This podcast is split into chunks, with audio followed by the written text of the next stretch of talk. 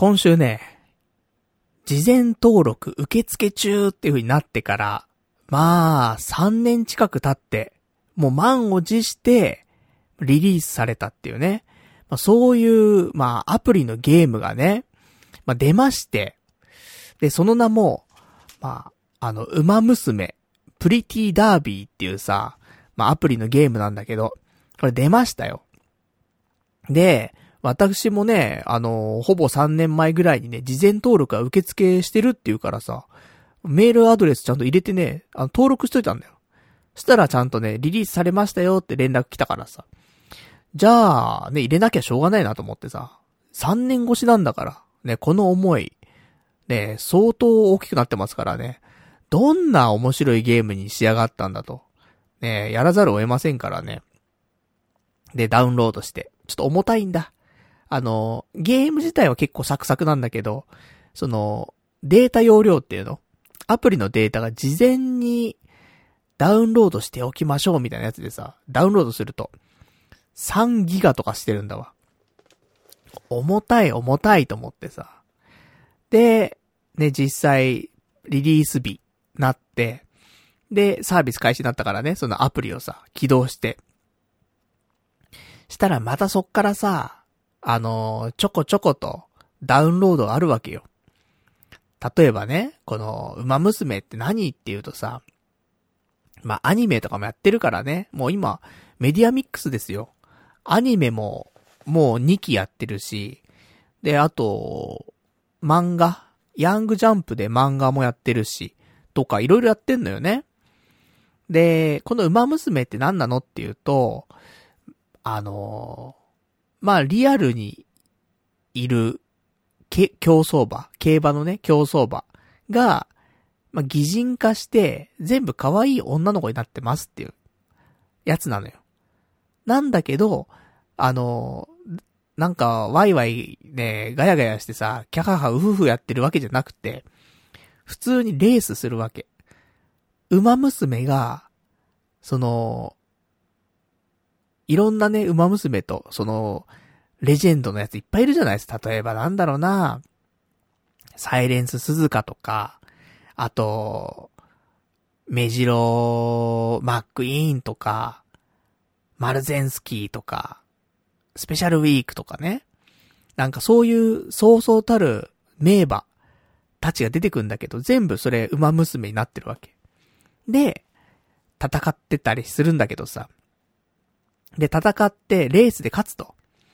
そうすると、あの、ライブするんだよね。あの、勝った馬娘が、その、来場しているね、観客の皆さんの前で、ライブするの。これも、また一つ、えー、まあ、馬娘のね、醍醐味ってやつなんだけどさ。まあ、そんなやつでさ、まあ、プリティダービーっていうね、ちょっとプリティーなね、まあ、ダービーなんですけども。で、実際、ね、もう、競馬系のアプリっていうかゲームってさ、まあ、ウィニングポストとか、ダービースタリオンとか、まあそういう感じじゃない？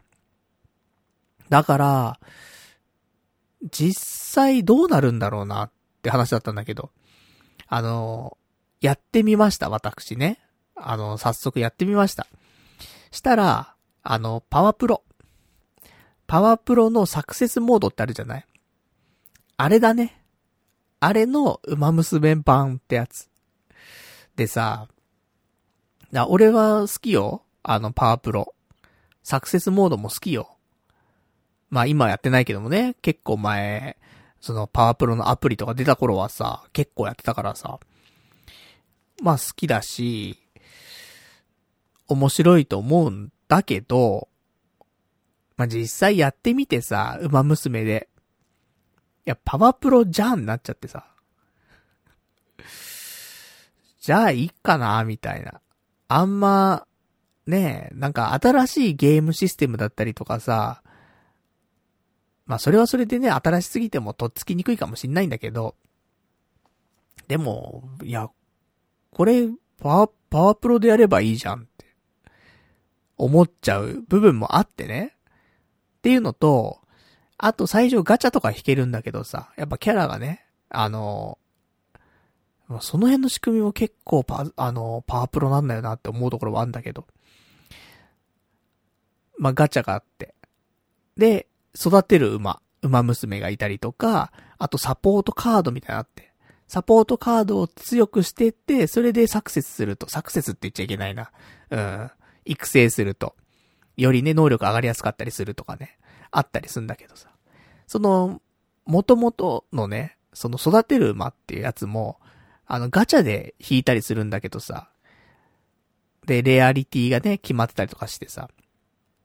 で、俺、一発目やったんだけど、あの、星1から星3まであるのよ。レアリティが。で、星3が一番高いんだけどさ。もう、ガチャ引いてもさ、星2しか出なくてさ。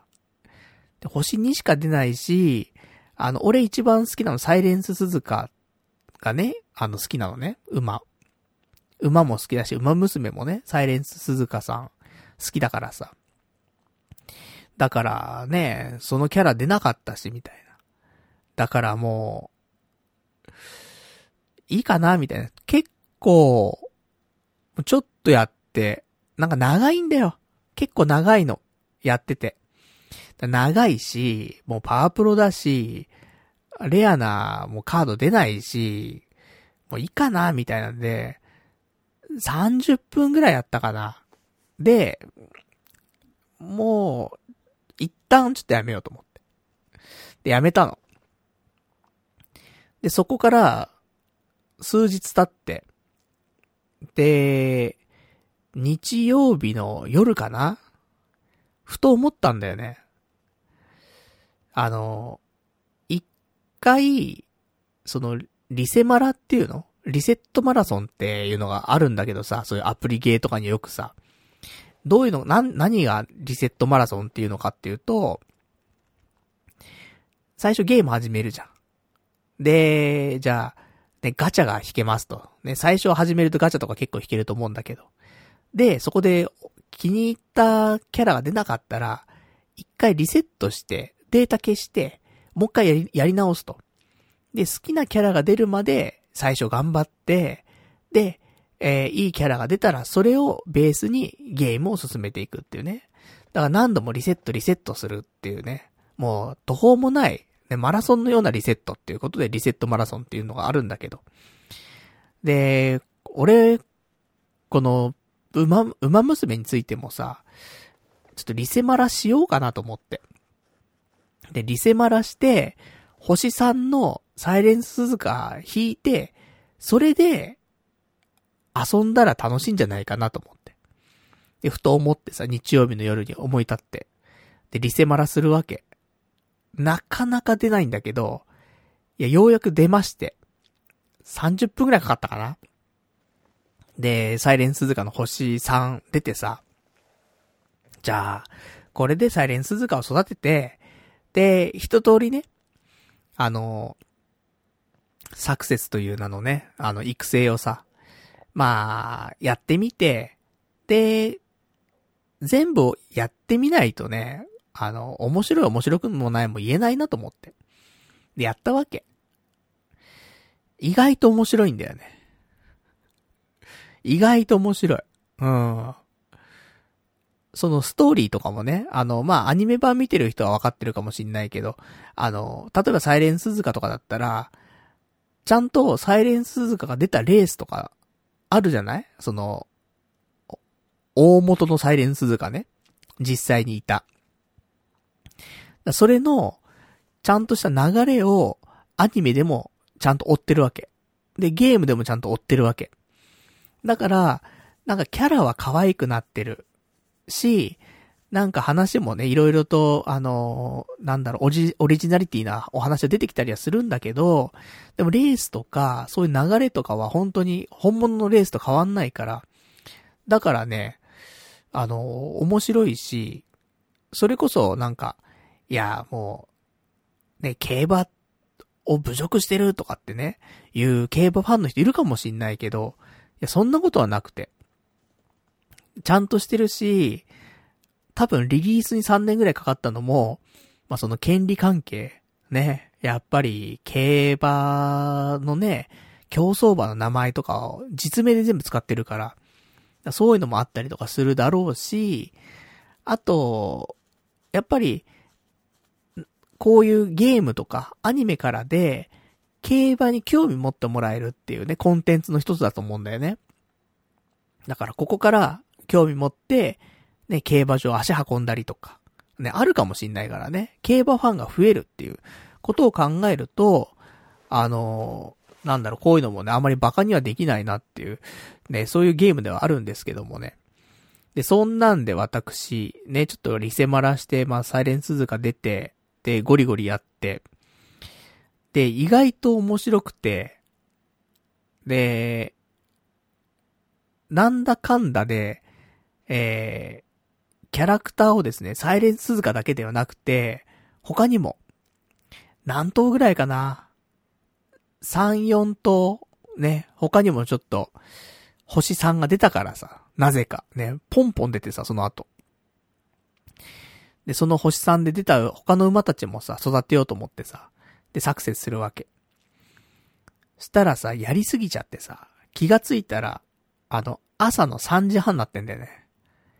やべ、やりすぎちゃったなーと思って。で、あの、次の日は6時起きで仕事だからさ、2時間半しか眠れないわけ。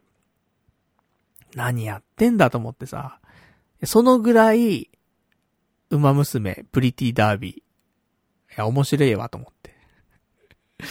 うん。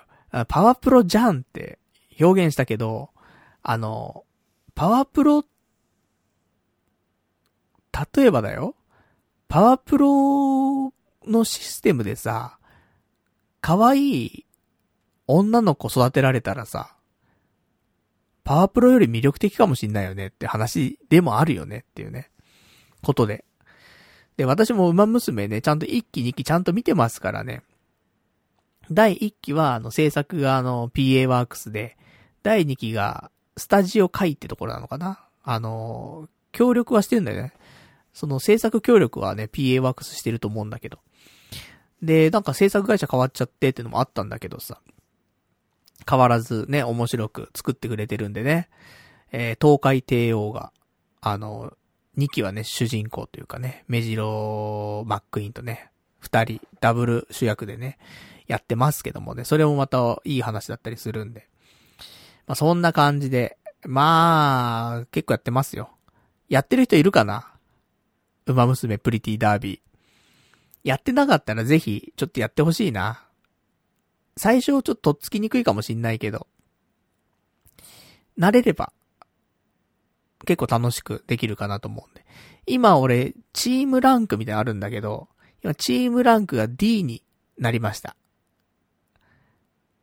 まだまだね、多分、うん、あの、やってない部類なんだけど、これがち、多分チームランク A とかさ、S とかなっていくわけでしょ。で、どこまでやるかわかんないんですけど、まあ、1ヶ月ぐらいはやるんじゃないかな。馬娘プリティダービー。で、ある程度形になったら、さあどうしようかって話だと思うんだけど。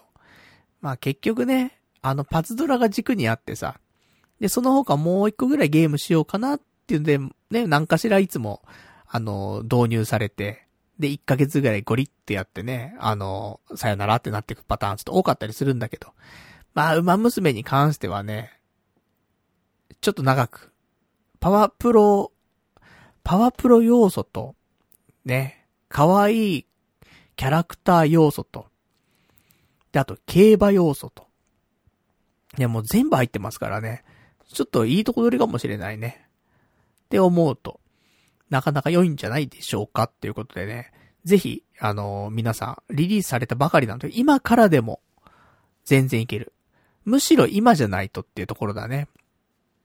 あのー、そのリセットマラソンするにあたっても、魔法石みたいなのあるわけだよね。ガチャ用の石みたいなのがさ。で、これも、ちょうどそのリリース記念でいっぱいもらえんのよ。リリース記念とか、あとテレビ放送記念とかさ、なんかいろんなことをね、あのー、理由に石を配ってるわけ。で、多分、40連ぐらいできると思うんだよね。しょっぱなに。30連から40連ぐらいできるから、それでリセマラすれば、大概自分の好きなキャラの星3の、ね、馬娘は手に入ると思うんで、ちょっとやってみるとね、いいんじゃないかしらと、私思ってますんで。よかったらフレンド登録とかもできるからね。もしやってるよなんて人いたらね、教えていただけたらね、えー、ぜひフレンド登録したいなって思っておりますよという感じで、まあそんなね、まあ3年越しのね、思いが詰まったゲームだったんでね、えー、今日ちょっとオープニングでね、お話しさせていただきましたけどもね。まあ、ハマっちゃうね。何かとね。育成させんのさ、まあ、1体1時間ぐらい。慣れれば1時間ぐらい。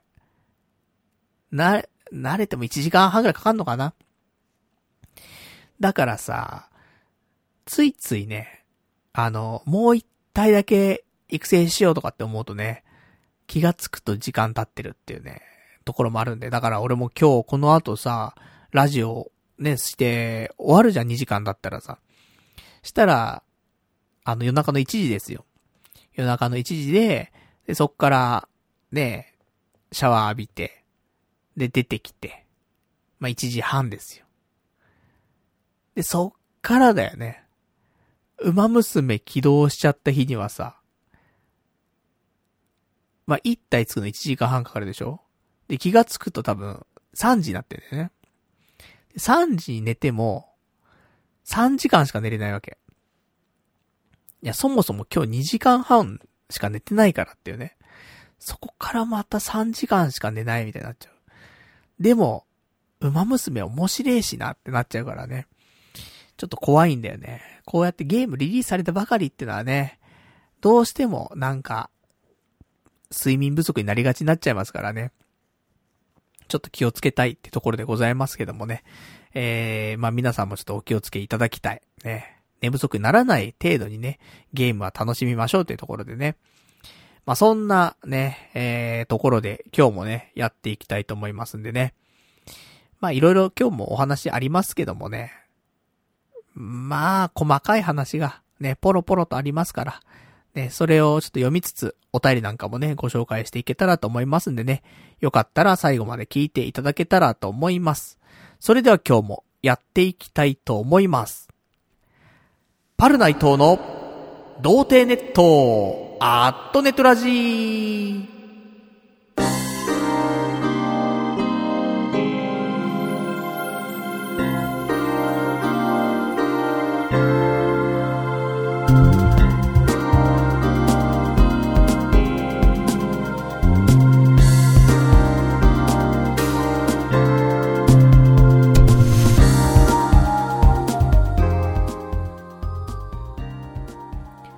改めまして、童貞ネットアットネトラジーパーソナリティのパルナイトです。こんばんはと。まあ、いうわけでね、まあ、私、久しぶりにゲームをしたなっていう感じ。ね、パズドラばっかりだったからね、新しいゲームするのもいいよねってところでね。まあ、ちょっとおすすめの、ね、新しく出たばかりのね、アプリなんでね、皆さんもぜひ、ちょっと楽しんでいただきたいなというところでございます。で、えー、今週なんですけども、今週は何があったかなっていうと、あの、釣りに行ってきました。なんか毎週のように行ってんなってね、いう話でもあるんですけど、先週行ってないですからね。ね。あの、一週空いてます。二週間ぶりに、えー、釣りにちょっと行ってきましたよなんて話があったりとか。あとは、えー、ダイエットだね。もう、俺何回ダイエットの話してんだかわかんないけど、今回はマジよ。マジダイエットの話をね、えー、ちょっとしたりとか。まああります。あとはなんかちょっと読んだ漫画の話とか。まあいろいろだね。うん、今日も、あの、もうバラバラなね、ネタで、あの、詰め込んでいきたいと思いますからね。よかったら最後までね、聞いていただけたらと思います。まあそんなんで、あとよかったらお便りなんかもね、お待ちしてますんでね、あの、送っていただけたらと思うんですけども。まあ、どんな内容でもね、別に構いませんのでね、気軽に送っていただけたらと思います。で、お便りに関してはね、えー、メールでお待ちしております。メールアドレスは、radio.doutei.net、radio アットマーク、doutei.net、ラジオアットマーク、童貞 .net、こちらまでお待ちしてます。リアルタイムであればね、えー、今日読ませていただきますし、リアルタイムでなければね、えー、次回の放送で読ませていただきたいと思いますんで、よろしくお願いいたします。というところでございますね。で、あとはまあ今週なんですけど、こんなニュースがありましたね。エヴァンゲリオン。新世紀エヴァンゲリオンの、えー、劇場版。ね、最、最終のやつですね。新エヴァンゲリオンってやつ。公開日がね、ちょっと延期になってまだ未定でしたけどもね、ようやく決まりまして、3月8日、月曜日に公開になるという風にね、ニュース流れまして、えー、やっとだなと思って。でもね、コロナ禍のタイミングでさ、上映してもさ、もう人入んないしさ、もうすっこけんの分かってるし。いや、すっこけないかもしんないよ、エヴァだから。でもさ、密になっちゃうもんね、絶対ね。緊急事態宣言中に密になっちゃうみたいなさ。それはどうかしらってなっちゃうので、まあ、ちょうどいい時期だよね。おそらくだけど3月7日に、緊急事態宣言、解除じゃない ?1 月7日だったよね、確かね。始まったので。だから、3月7日で解除じゃないっていうところで、ね、エヴァの方もね、その次の日、3月8日から上映というね、まあ、ところなんじゃないかなって思ってはいるんですけどもね。で、3月8日は月曜日なんだけどさ、だからまたやってくんねえかなと思ってんだけど、あの、世界最速上映ね。まあ、俺もね、過去にエヴァのね、映画はね、世界最速上映で見たこともありますから、まあ、ね、上波9ってありましたけどね、まあ、9を世界最速で見た帰り道なんてのはね、頭かしげながらね、あの、とぼとぼとね、新宿からね、池袋まで歩いたもんですけどもね、懐かしい思い出ですね。何年前ですかね、もうちょっと覚えてませんけども。だからさ、いや、3月8日もね、ぜひ、世界最速上映やってほしいなと思って。もともとやる予定だったんだよね。で、延期になっちゃったから、まあそれもなくなっちゃったんだけど、まあ改めてね、えー、新しい日程出たので、それでね、世界最速上映やってくれたら、行きたいなと思ってるんだけど、ただ、月曜日は仕事なんだよね。だ6時起きで仕事だからさ。だそうすると、ね、世界最速上映って0時からなわけよ。0時から今回2時間半とかでしょ映画の長さ、確かね。長いんだよね、今回ね。いつも1時間半とか1時間40分ぐらいなんだけど、プラス1時間ぐらいあるんだよね。だから、まあ、世界最速上映見ます。で、終わります。家帰ります。多分家帰ってくると3時半とかなってんだよね。渋谷とかで見たとしてもね。そこから寝て、仕事行くの？って考えると、いや、またその、それもう、馬娘プリティダービー、ハマって寝不足になっちゃった時間と変わんない時間じゃんってなるじゃない。しんどいんだからさ、今日もしんどかったんだからさ。だからどうしようかなと思うんだけど、ただ、あの今の仕事、融通聞くんじゃないかなと思ってるんで、正直。まだ確認してないからわかんないけどね。だから、ちょっと、事前にね、言っとけば休めるんじゃないかなと思うんだよね。月曜日、すいません、みたいな。いや、ちょっとパルナイト君困るよ。月曜日休む人多くて、なんでみんな月曜日休むの？って言われちゃうかもしんないよね。しょうがないよな。おじさん、エヴァンゲリオン世代なんだから。本当に。15、16の時に、15の頃に、エヴァンゲリオン始まったんだから。だからもう、碇シンジ君と同じ、ね、もう、年齢っていうところでさ、それで映画見てんだ、映画っていうか、アニメ見てるわけだからさ。いや、もう思い入れが違うんだから、やっぱり。だから、だって俺も、中学校の頃の技術の時間で、みんなでキーホルダー作るっていう話になって、もう俺、エヴァっていうキーホルダー作ってたからね。その頃。いや、結構いい出来だったんだよな。エヴァキーホルダーな。うん。まあそんなね、ところでね。まあ、思い出ありますからね。で、今回完結だからね。ちょっと仕事はちょっと事前に言って、明日あたり言いましょうか。ちょっとお休みいただきたいんですけど、つって。な言われそうだな。エヴァンゲリオン？つって。そうです、つってね。私がエヴァンゲリオンです、つってね。まあそんななりそうだだけどもね。まあまあ、あの、ゆるい、ゆるくなければダメだからね。ゆるければ OK だし、ゆるくなければ、いやもうちょっと、シフト決まっちゃってるんでダメなんで、言われるだけなんでね。言うのはただ、ね。言わないで後悔してもしょうがないからね。言っと、そんなね、なんか、いや、めちゃめちゃお金もらってますよ、みたいなさ。そういう仕事だったらまた別じゃない？まあ、金額によって、仕事のなんか、そういうのを、ねやる気だったりとか責任とか、違うんじゃないのっていう人もいるかもしんないけど。いや、それにしてもだからね。いや、俺が、これがなんかね、500万だ、1000万だもらってる仕事だったらまた別ですよ。でも、もうなんかもう、高校生のバイトに毛が生えたようなもんの金額しかもらってないようなね、そんな仕事ですよ。それじゃあ、いいでしょ。ね。ゆるく働いてていいでしょ、別にね。したらもう、すぐ休みますよ、そんなんね。月曜日休んでみましょう。で、月曜日休んで、で、世界最速上映なかったとしてもだよ。朝一で。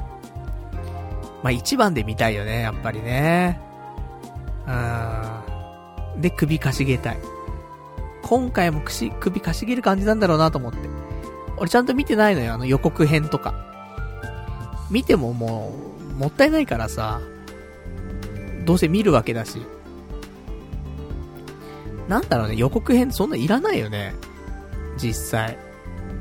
もうこれだけ期待してるっていうかさ、え、劇場で見ようと思ってる人が多いんだからさ、そんな予告編してもね、あんま関係ないような気がするんだけどね。まあまあ、それはそれでね、あの、まあ、いろんな情報出て嬉しいのは嬉しいんですけども、まだ私は映像を見てませんので、これでね、ちょっと楽しみなことがね、えー、3月8日にありますというところでね、いや、嬉しい。もう煙突町のプペルより嬉しいね。エヴァンゲリオンの方がね。やはり。何プペしたのってね。パルさん何プペしたのって、話もあると思うんだけど。俺1プペしかしてないからね。でもエヴァに関してはわからんね。今回は最後だからね。2エヴァとかあるかもしんないね。3エヴァ。でもまあ、ブルーレイ買っちゃうからな。エヴァに関しては。まあそんな感じで。ね、ようやくエヴァ公開が決まったという、まあ、そんな情報ね、入りましてね、嬉しいなっていうお話。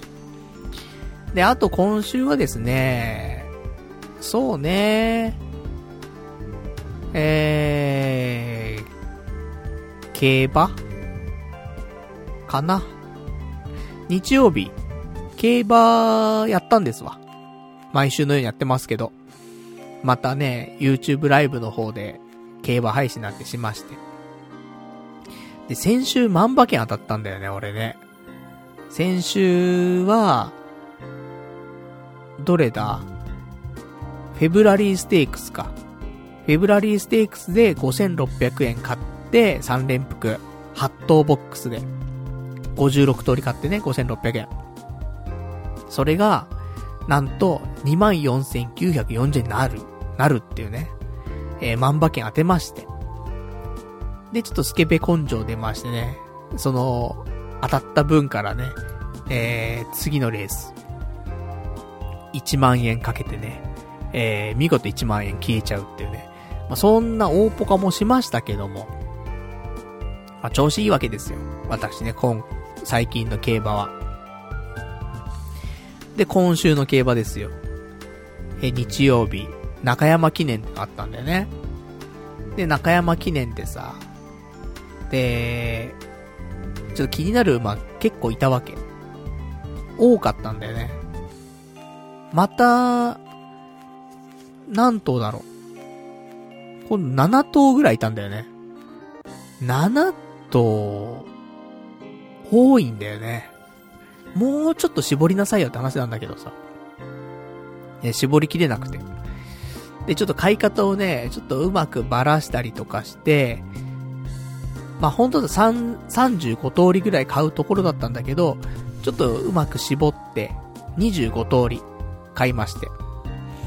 そしたらば、えー、当たりまして。またね、3連服なんだけど、もう3連服しか買えないね、私はね。うん、3連服のパルってね、ちょっと呼ばれて、これから行こうかなと思ってますけども。2500円ね、25通り買ったんですよ。100円を25通り。それがなんと、6800円になりました。ね、68倍だね。いやー、当たるなと思って。ここ最近ね、こうやって調子いいなと思って。だから競馬はね、今年プラスなんですよ。なんだかんだでね。あの、ただ、去年、一昨年はマイナスだから。その前の年はプラスだったんだけど。あの、ちゃんとね、あの、データ付け始めてっていうかね、買ったやつで金額どのぐらいになってんだろうなっていうのをちゃんと付け始めて、で今4年目だからさ。だからね、ちょっとこれからどうなっていくんでしょうっていうの楽しみなんだけど、今、今年はね、なんか、プラスで終わるんじゃないの？この調子だったらね、どうなんでしょうか？なんか、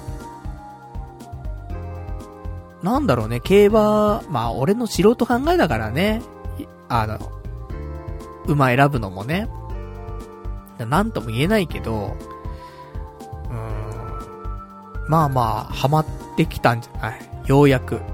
俺もね、中学生ぐらいから旅スタを始め、で、ね、好きだけど詳しくないっていうんでね、まあ、ずっと続けてきましたけども、もようやくそれが開花したんじゃないでしょうか。で、血統とかも全然わかんないよ。もう、サイレンス、じゃ、サンデーサイレンスとノーザンテストしかわかんないんだから。本当に。もう、あと、マチカネ岩じ、マチカネ岩清水しか知らないんだからさ、私なんてさ。その3頭掛け合わすときはなん、なんか強くなってくんだろうみたいなさ。そんなね、理解力でね、競馬やってますからね。でも、競馬予想は、当たっちゃうんだよなああ、これ当たっちゃう。まず、あの、馬を見る前にジョッキーを見ろというね、ところで、え、まず外国人ジョッキー、ルメール、デムーロ、ね、これを買います。ね、これは、あの、確定にさせます。特にルメール、ね、ルメール確定ね。で、その後、調子のいい馬を見ます。俺が調子いいか悪いかってのはもう、直前とかのレース結果よ。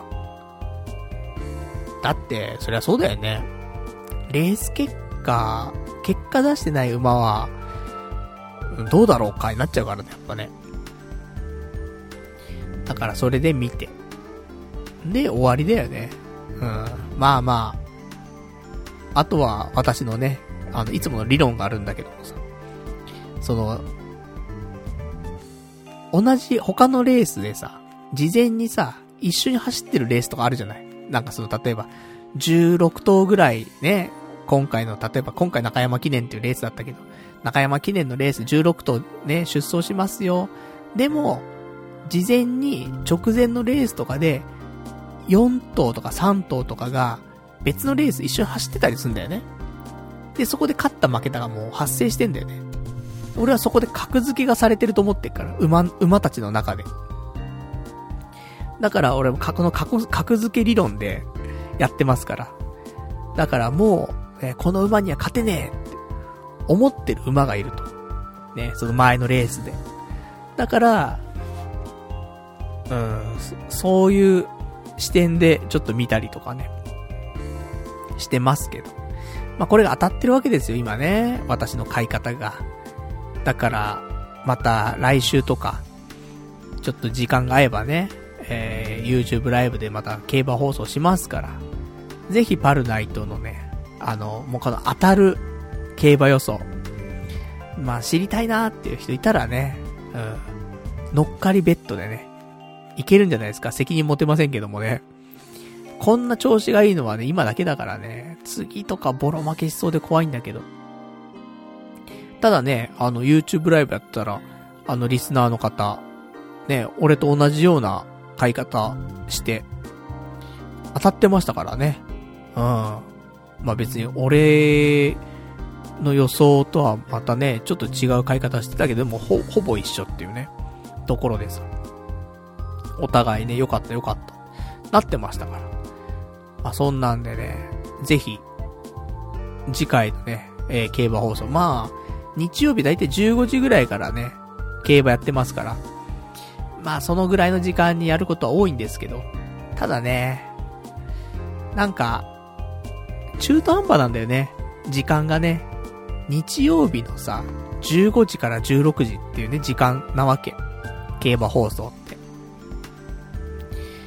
でもその時間ってさ、なんか、家にいるの、もったいない時間なんだよね。中途半端というか、その、14時ぐらいから出かけて、で、17時ぐらいに帰ってくるとかさ。そういう風に時間使いたいなって思うんだけどさ。俺は午前中とかあんまね、あの、行動しないからさ、午後になってから行動するから2時ぐらいから行動じゃん。14時から行動して、で、暗くなる前に帰ってくるみたいなさ。で、考えるとさ、14時から17時とかでさ、ね、出かけて帰ってきて3時間ぐらいだ、思うんだけどさ、ちょうどそこの間の1時間ぐらいなんだよね。競馬放送。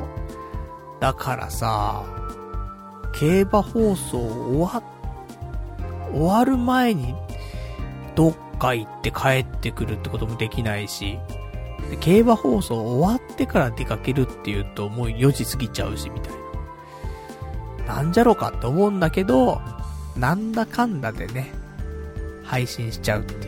いう。まあそういうね、なんか、ありますね。ついついやっちゃうっていうのはね、あります。ね、やっぱ、待っててくれてるかなとかね、思っちゃう俺もいるしね。うん、なんか配信しちゃうんだよね、と思って。まあそんなわけで。まあちょっと、連勝街道ね、爆走中なんでね、えーこれからもね、やっていきますよ。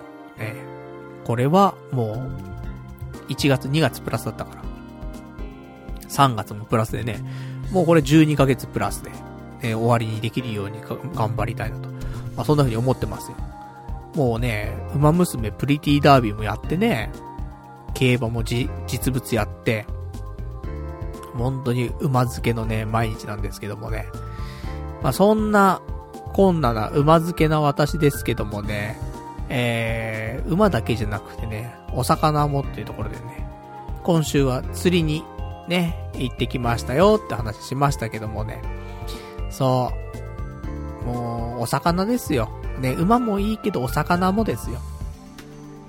で、釣りなんだけど、ね、2週ぶりにね、ちょっと釣り行ってきたんだけど、今回場所はね、えー、神奈川なんだけど、神奈川のね、東の方だね。なんか、南、南東っていうの東南南東ね、の方なんですけど。あのー、やっぱ千葉はね、千葉は遠い。うん。やっぱ神奈川がね、程よい。都民にとっては、都都民っていうか、例えばオレンジとかね、渋谷とか住んでたら、渋谷から千葉遠いんだやっぱりね。うん。渋谷から神奈川だったら、まあ、遠いんだけど、なんだろう、やっぱり千葉ほどじゃないっていうかね、ありますから。神奈川で釣れるんだったらそれが一番最高だよねっていうところではあるんだよね。それで、で、今回もちょっと友人に、あのー、車出してもらってね。で、えー、行って参りました。集合時間が、えー、金曜日の、10、じゃ23時30分に、えー、まあ、集合というか。だから、朝ね、6時に起きて仕事して、で、帰ってきて、まあ、飯食ったりだ、アニメ見たりだ、なんだかんだうだうだしてて、で、23時半になって、で、特に仮眠とかもせずにね。で、まあ、シャワーだけ浴びて。で、で、合流して。で、行くわけなんですけど。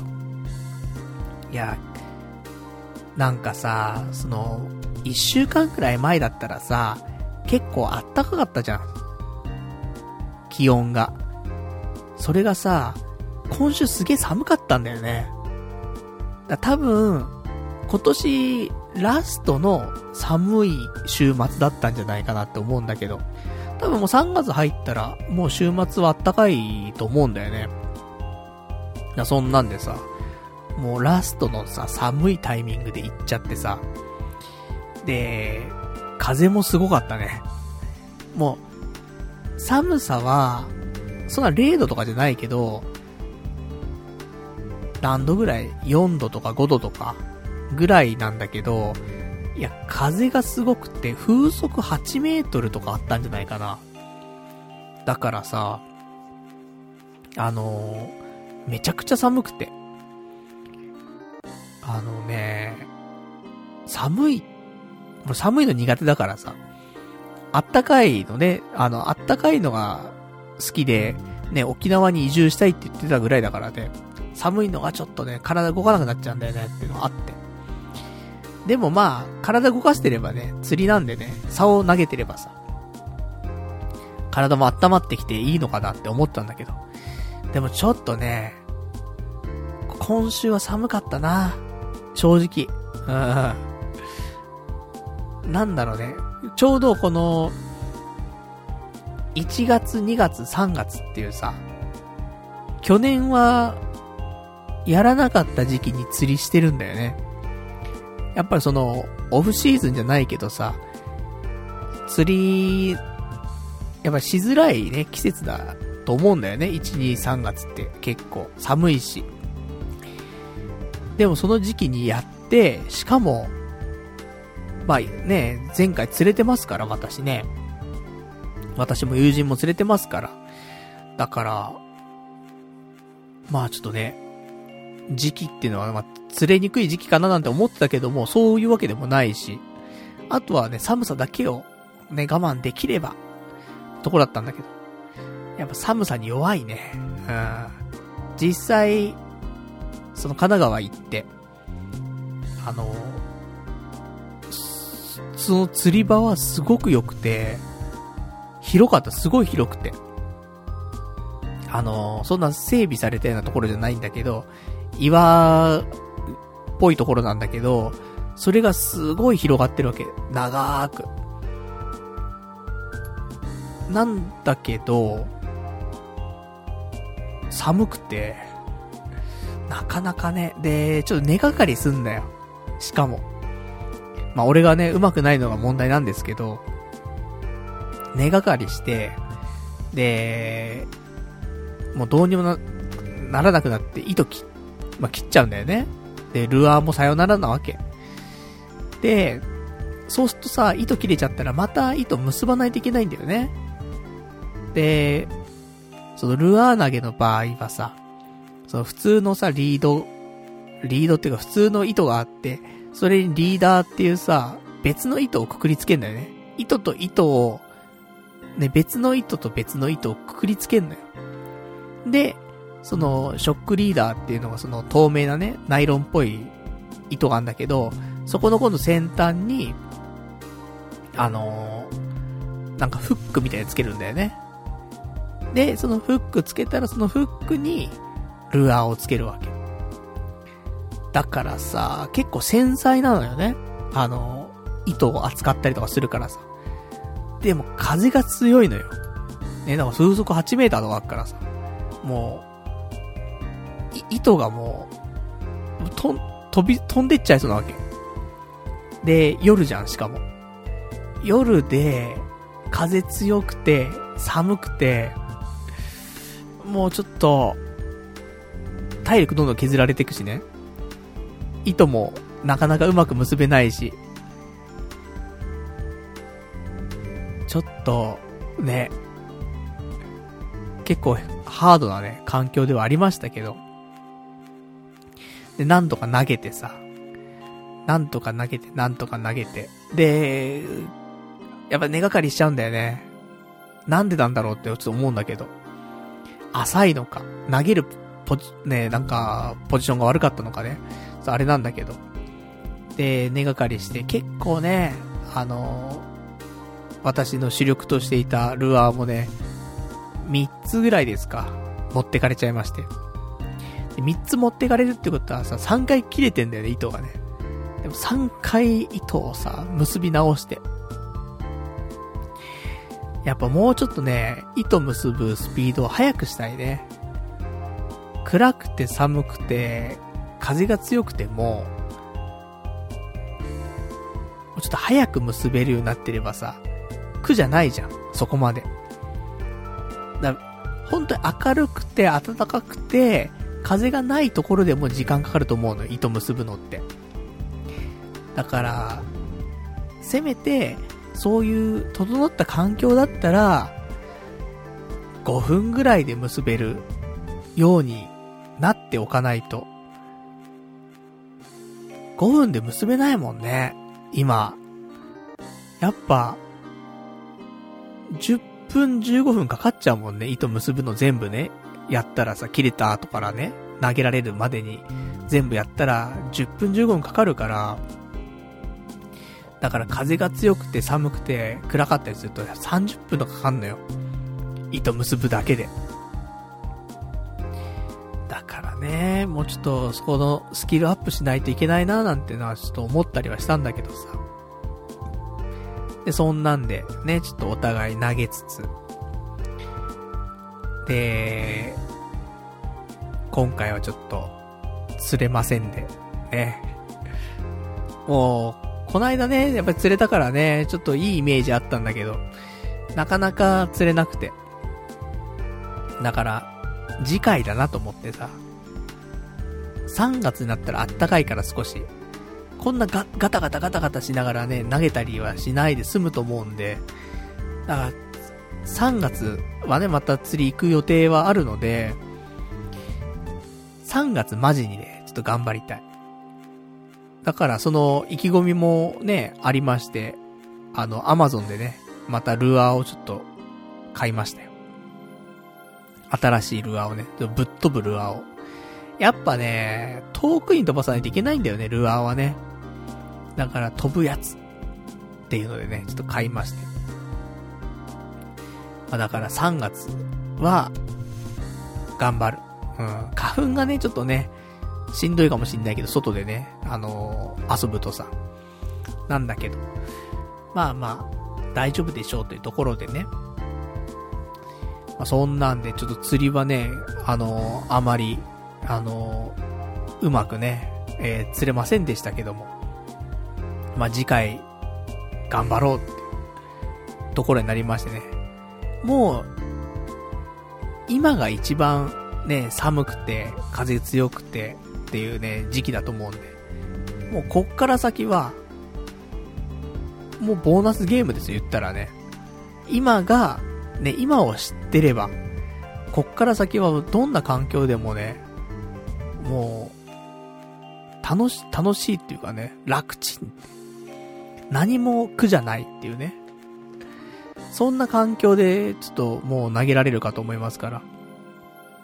だから今度はね、もうちょっと遠くとかね、行く予定も、ちょっと、なき日もあらずらしいのでね、神奈川だけじゃなくて、さらにちょっと遠くに行ったりとか、ね、して、ちょっと投げていこうかって話あるんでね。ちょっと頑張りたいね。ちょっと不甲斐なかったわ、こん、今回は正直。うん。もう寒くて。寒くてなんか、体があんま動かなかったってのが正直なところだったから。だからね、せっかくね、釣りに来てるわけですからね。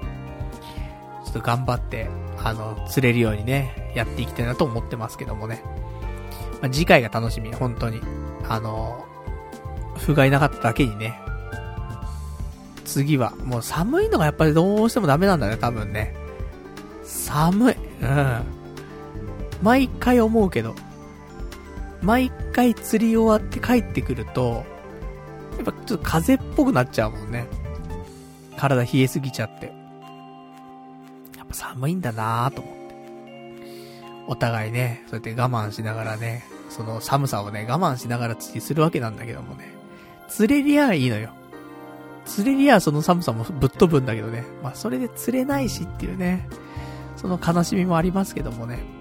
なんとか次は、あの、少し暖かく、暖かいっていうかね、月、もう極寒じゃない中でお釣りできれば、それだけでもね、ありがたいですからね。まあ、そんな感じで、また3月。ね、もう3月ですけどもね、今日3月1日ですからね。またちょっと週末なんかにね、えー、釣りに行きたいと思っております。で、釣りに行ったら、もう、最近は、えー、セットになっております。ラーメン、食べるというね、のがあるんですけど。いや、ラーメン、やっぱ食べたいよね、と思って。神奈川でね、その前は、ね、千葉行った時はさ、千葉の、ね、あの、家系のお店行ったりとか。で、神奈川行った時もね、神奈川の家系のお店行ったりとか。家系ラーメンね。ありましたけど、今回どうしようかって話で。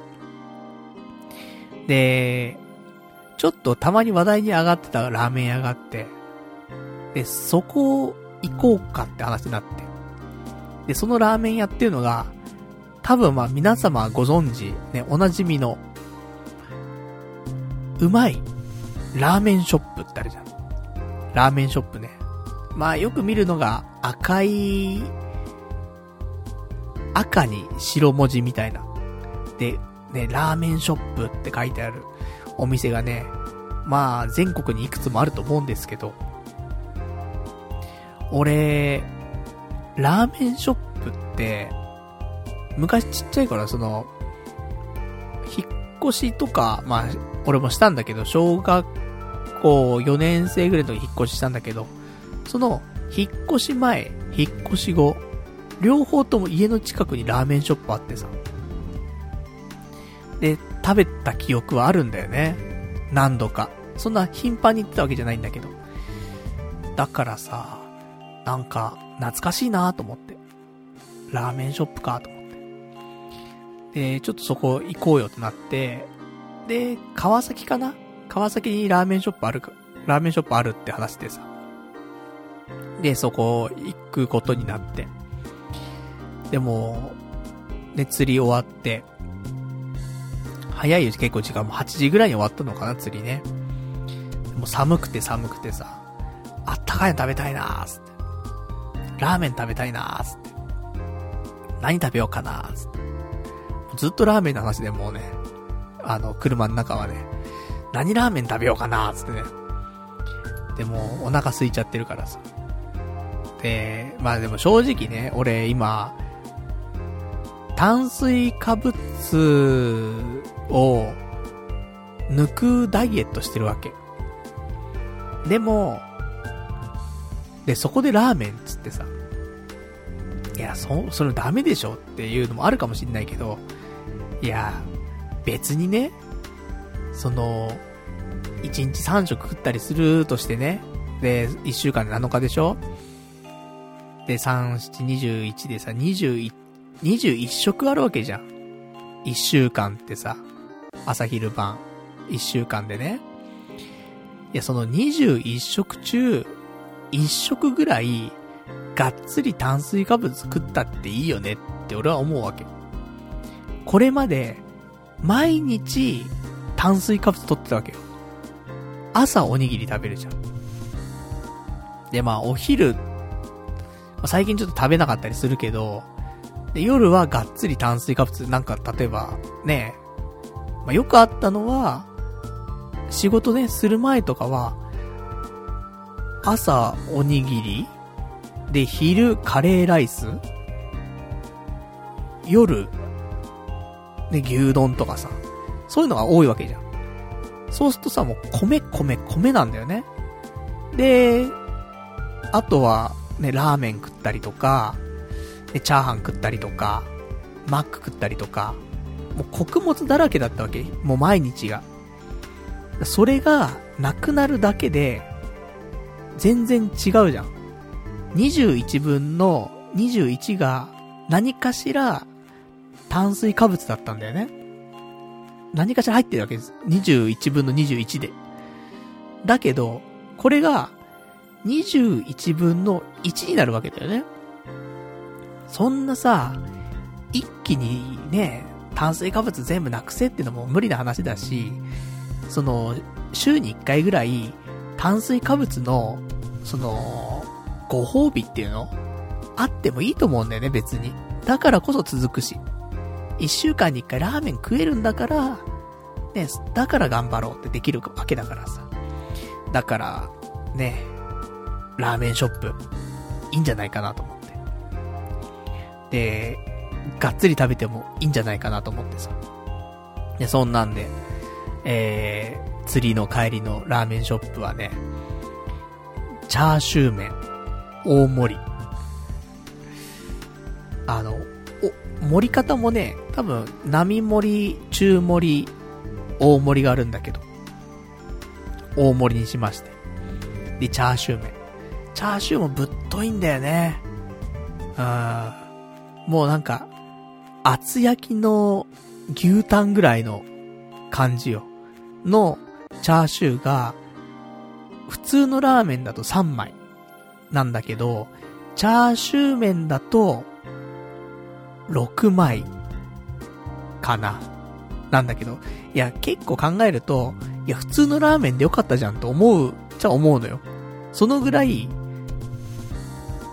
チャーシュー、もう、なんていうの、存在感があってさ。いや、普通のラーメンにそんなに入ってんのかよと思って。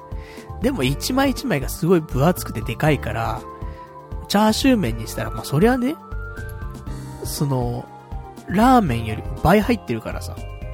その倍っていうのが、薄いやつの倍じゃなくて、分厚いやつの倍だからさ。だから結構な、ね、グラム数になってくるんだけど。そんなんでさ。いや、チャーシュー、もう堪能しようと思ってさ、もう、食べきれないぐらいチャーシュー入ってるからさ。食べて。ラーメンもね、すすってさ。あ、こんな味だったなぁと思って。ラーメンショップ。たまにはね、なんかいいよね。その、身近な感じうん、どこにでもあるお店っちゃお店だからさ。あとお店によって少し味違うと思うんだけど、なんか懐かしいなと思って。たまにね、あと近所にあったら行きたいだろうなっていう、思ったりするけど。まあね、週に1回の楽しみですから。だからそんなんでね、今回はラーメンショップ行きましたけどね。あとはまあね、今後、神奈川で釣りするときはね、帰りとかね、そのうち満を持して出てきますよ。吉村屋とかね。ただ吉村屋めちゃめちゃ並んでるらしいからね。だからどうしようと思っちゃうけど、まあ、午前中、その、釣りやって、で、その足でね、ラーメン行くとして、10時ぐらいにはね、並べるのよ。だから、ね、午後になっちゃうとめちゃめちゃ混んじゃうと思うけど、10時だったら、まあ、それなりじゃないと思ってない。10人、15人ぐらい並んでるぐらいじゃないと思うんだけど。それでも並ぶけどさ。でもね、家系ラーメン、総本山だからね。吉村屋。一度やっぱり行ってみたいっていうね、お店ですからね。ちょっと行きたいななんて思ってますけどもね。まあ、そんなところでね、今週はちょっと釣りがね、えー、不甲斐ない結果に終わってしまいましたが、ラーメン楽しめたな、そんな話でございますね。まあちょっと次回の釣りにね、こうご期待というところですな。うーん。まあルアーもね、ちょっと違うルアーを今回買いまして。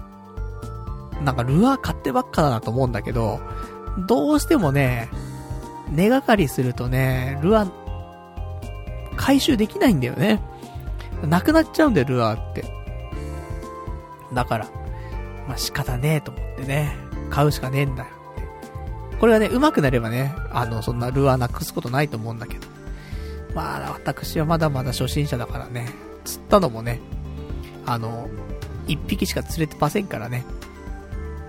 ただ、もう次回はね、もうビュンビュン飛ばして、えビュンビュン釣っていきますからね。まあ、交互期待していきたいなと思います。まあ、そんなところでございましょうか。じゃあ、あとはですね、今週のお話なんですけども。まあ、ダイエットかな。一応、じゃあ、タイトルコールしておきますか。せっかくだからね、コーナーだとしましょう。ね。コーナー想定でやりましょう。炭水化物用、さよなら。そんなタイトルのね、えー、まあ、ダイエット企画なんですけども、まあ、炭水化物よさよならなわけですよ。さっきもちょっと言いましたけどもね、あの、特に、カロリーとか気にしません。糖質とか気にしません。ね、脂肪とかも気にしません。炭水化物しか気にしませんって。だから、言ったら低糖質ダイエットとかっていうのも少し違うかもしれないね。もう、炭水化物摂取しないようにするダイエット。シンプル。本当に。で、えー、やっていきますと。で、先週なんですけど、体重が68キロありました。ね、私も、なんだろう、68固定ぐらいになっちゃったんだよね、体重が。行ったり来たりしながらもね。で、こっからどうなってくんだろうと思ったんだけど、先ほど体重測りました。したらですね、この1週間で体重がですね、えー、66.6キロ。マイナス1.4キロなってました。いいですね。いい調子ですね。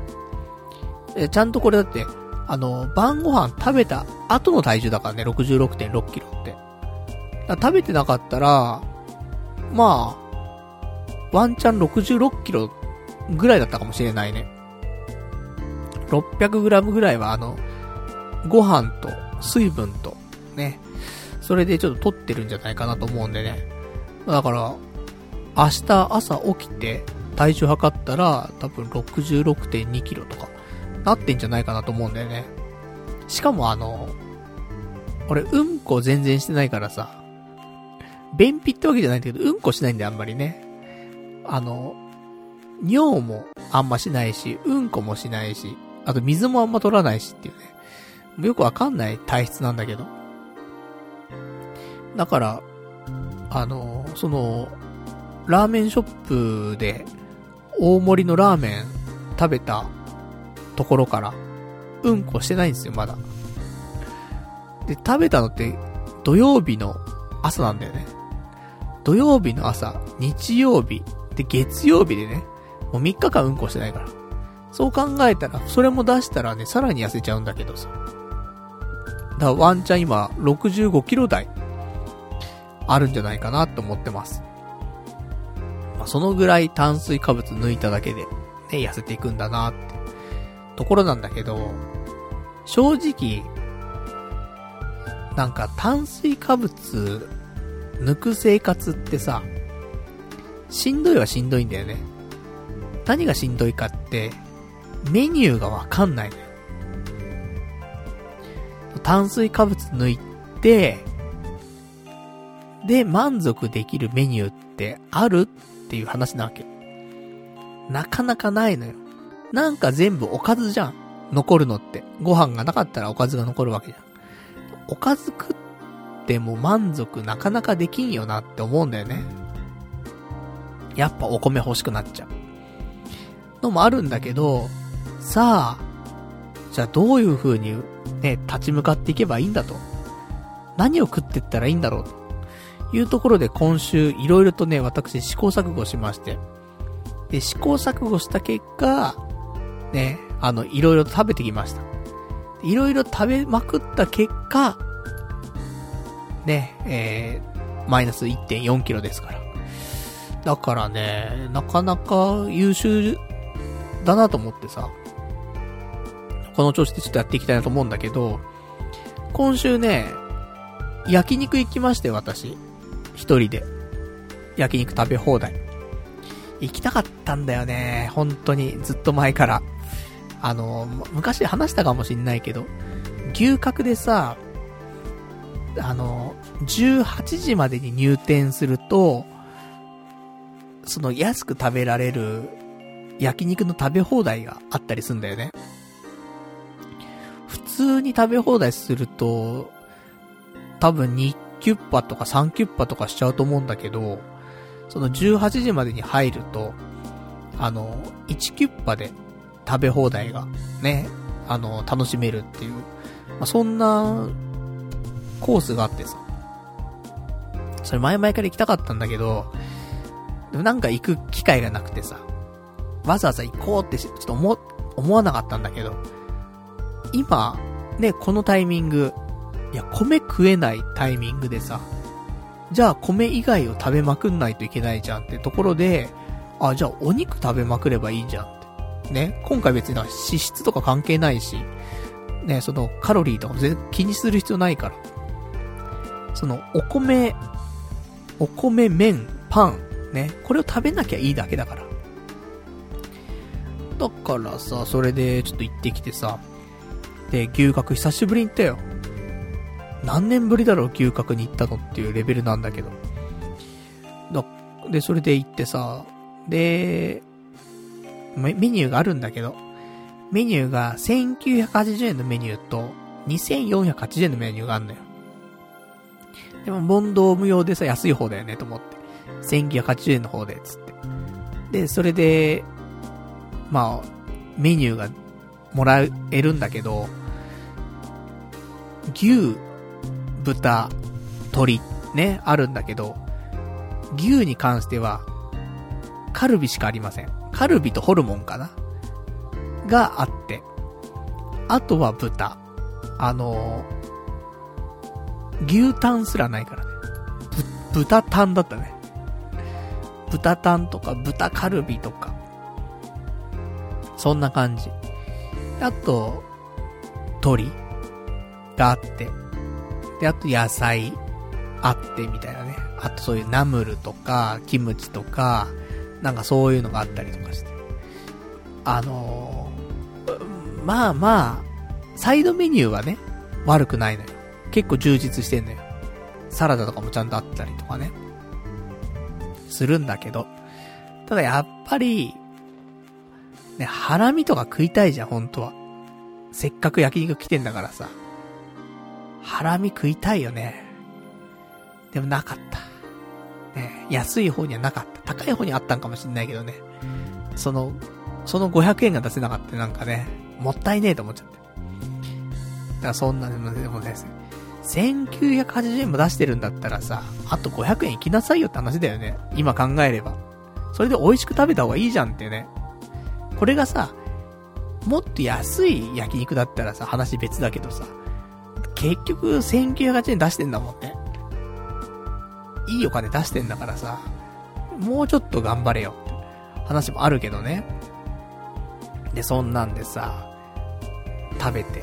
結局食べてたのがね、あの、まあ、皆さんもね、牛角の食べ放題行くかもしれませんから、まあ、参考になればとは思うんですけど、牛のカルビ、タレ、と、あとは、豚のカルビの味噌だれ。この二つだったね。ほぼ食ってたのは。で、特に、豚のカルビの味噌だれはうまい。あのね、これはもう間違いないね。そう、なんだろう、豚出すところあるじゃない。で、豚の塩だれとか、醤油だれとか、いろいろあると思うんだけど、豚はね、味噌だれ。これが最高。本当に。で、ちょっと行き着いたわ、本当にね。っていうのも、前にさ、俺、あの、神保町だっけ？ちょっとどこだか忘れましたけど、あの、お肉のさ、食肉センターってとこに行ったんだよね。で、食肉センターは、あの、ランチで食べるとめっちゃ安いのよ。で、食べ放題なの。でもそこは、牛は扱ってなくて、あの、豚なんだけど、で、豚のラインナップがすごい多くて。で、その中で、豚のカルビの味噌だれがあったんだよね。これ美味しかったね、やっぱり。これいくらでもいけんな、みたいな。その、やっぱり牛のカルビ、みたいな感じでさ、甘くて、うまいのよ。で、食肉センターに関してはさ、すごく鮮度もいいしね。で、うまくて、あったんで、なんかそれをちょっと思い出したよね。あ、やっぱ豚は味噌だれなんだなーっての、牛角で食べても思い出したから。だからね、ちょっとそんな感じでしたよ。まあ、正直、あのー、じゃ全体的にうまかったかっていうと、うん、なんとも言えないね。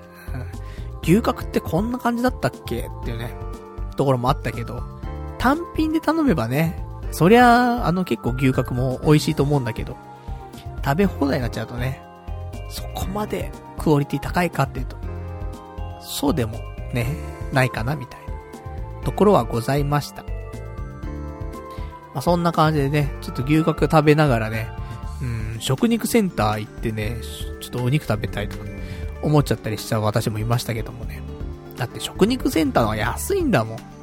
安くてうまいんだもん。じゃあ近々ね、行こう。またね、平日の休みとかあったらね、食肉センター。楽しみだな。そんな感じでした。だからもうお肉と野菜ばっかだったね。なので、あの、お腹いっぱいに食べたけど、ね、食べ放題行ってるんだぜ。食べ放題行った週なのに、痩せてるんだぜ。なかなかだよ。で、他にも、あのー、いろいろ食べてきましたけど、ココイチ、あるじゃん。ココ一番屋。ね、カレー屋さんでココイチね、有名だと思いますけど。ココイチ行っちゃってさ。いやいや、パルさんとココイチ行ったらカレーライスじゃないってね。もう米めっちゃ食うじゃん、みたいな。で、なんとか、ね、なん売ってるわけでもないし、みたいな。もうライスでしょ？ライスカリーでしょ？ってなるかもしれんけど、ちょっと違うんだよ。ココイチは、低糖質カレーってなってんだよ。で、これ何かっていうと、米の代わりに、カリフラワーになってんだよ。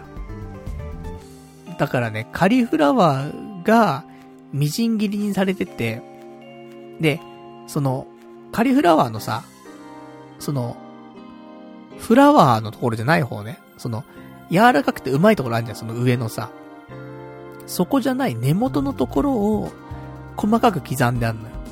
で、疑似お米になってるわけ。で、その疑似お米カリフラワーが敷き詰められている皿の上に、あの、カレーのソースがかけられてるのね。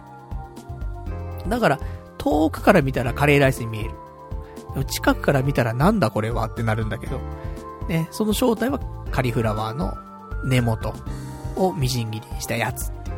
ことで、あのー、そういうのは売ってるのよね。なのでね、あの、一回それ食べてみたかったなと思ってて、ちょっと食べてみようと思って、ココイチ行ったんだけど。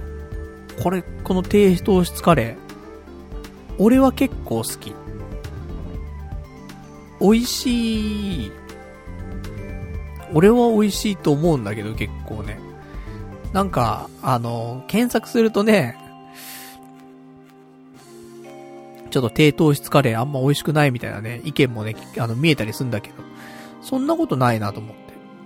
いつも俺、ね、いろんなカレーの食べ方してきてるからさ。オートミールね、かけて食べたりとか、あとね、パスタというかその、マカロニマカロニと、ね、一緒にカレー食べてみたりとか、いろんな食べ方してるからさ。だからそういうの多分抵抗ないんだと思うんだけど、カリフラワーもね、あのー、結構良かったよ。ありだなと思った。自分でやるのもありだしね、全然ね。だから、その、ね、カリフラワーの上の部分、フラワーの部分は、普通に自分で食べてさ。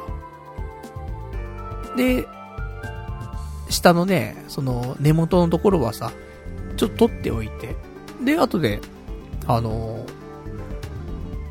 みじん切りにしてね、お米代わりにすればさ、二度楽しめるからね、結構いいんじゃないかなと思いますよ。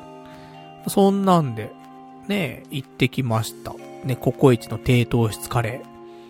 意外といいですね。あ、結構さ、外出てさ、そうやってね、お米食べないダイエットをするにあたって、外食するとき困るんだよね、本当に。どこのお店行っても、その主食ってのがついてくるじゃん。お米なり、麺なり、パンなりなんかついてくるからさ。意外とないんだよね。主食がなくても成立するご飯って。でも、そんな中、その、ね、牛角の食べ放題で米食べないで肉食べろっていう戦略も取れるし、で、ココイチでね、低糖質カレーっていうのもできるし、あとは、あのー、吉野家で、ライズアップ牛飯みたいなあるじゃない。あれもお米入ってないんだよね。考えてみると。だから、あの、全然吉野家とかもありだよね。まあもちろんその牛とかはさ、油っぽかったりすると思うよ。だから、脂質とか、カロリーとか、糖質とかはあると思うけど、あの、俺のダイエットにはもう全く関係ないから、あの、お米食べなきゃいいだけの話だから、俺はさ。だから、ね、炭水化物ちょっと入ってきてもね、別にいいのよ。正直ね。あの、結果入ってきちゃってもね。ただもうお米をね、食べない。パンを食べない。麺を食べないっていう。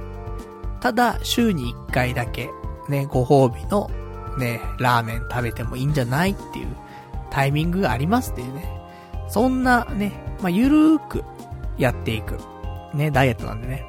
ゆるくやろうと思ってね、その食べ放題やったりとかね、ココイチ行ったりとかね、いろいろしてんのにね、痩せてくっていう。だからどんだけ、ね、炭水化物取ってたんだっていうね、ところなんですけど。ね、ほんと炭水化物うまいからね。正直。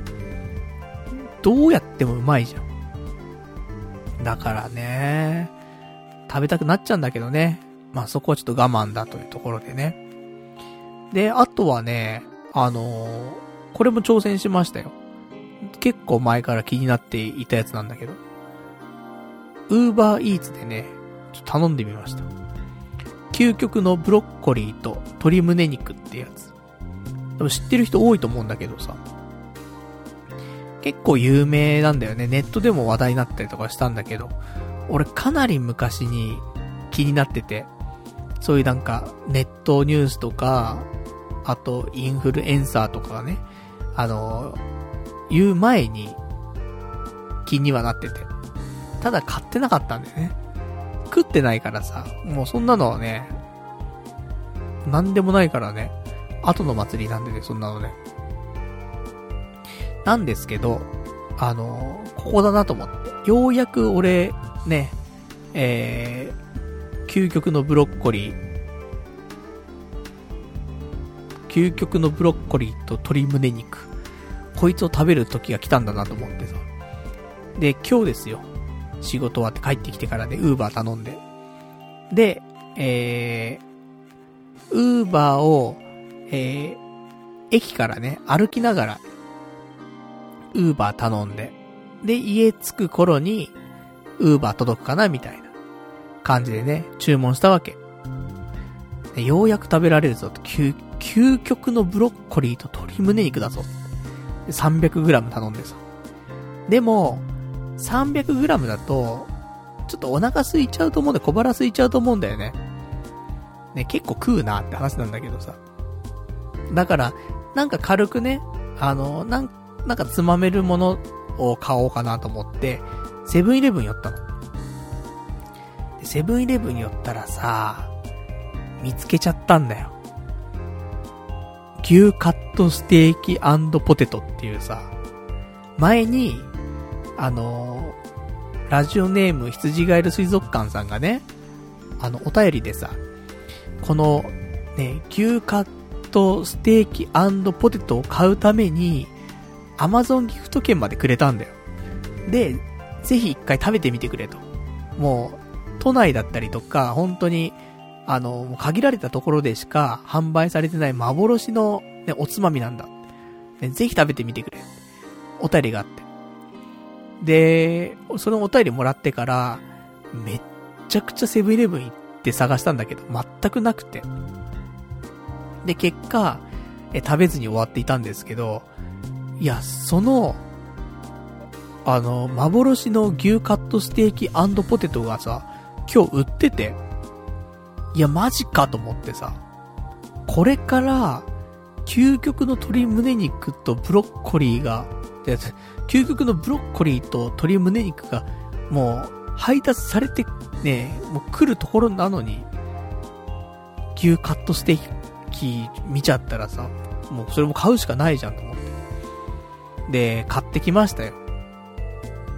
で、ね、あのー、二つのお肉、ね、牛カットステーキの牛と、ね、鶏む、鶏む、鶏胸肉があってさ。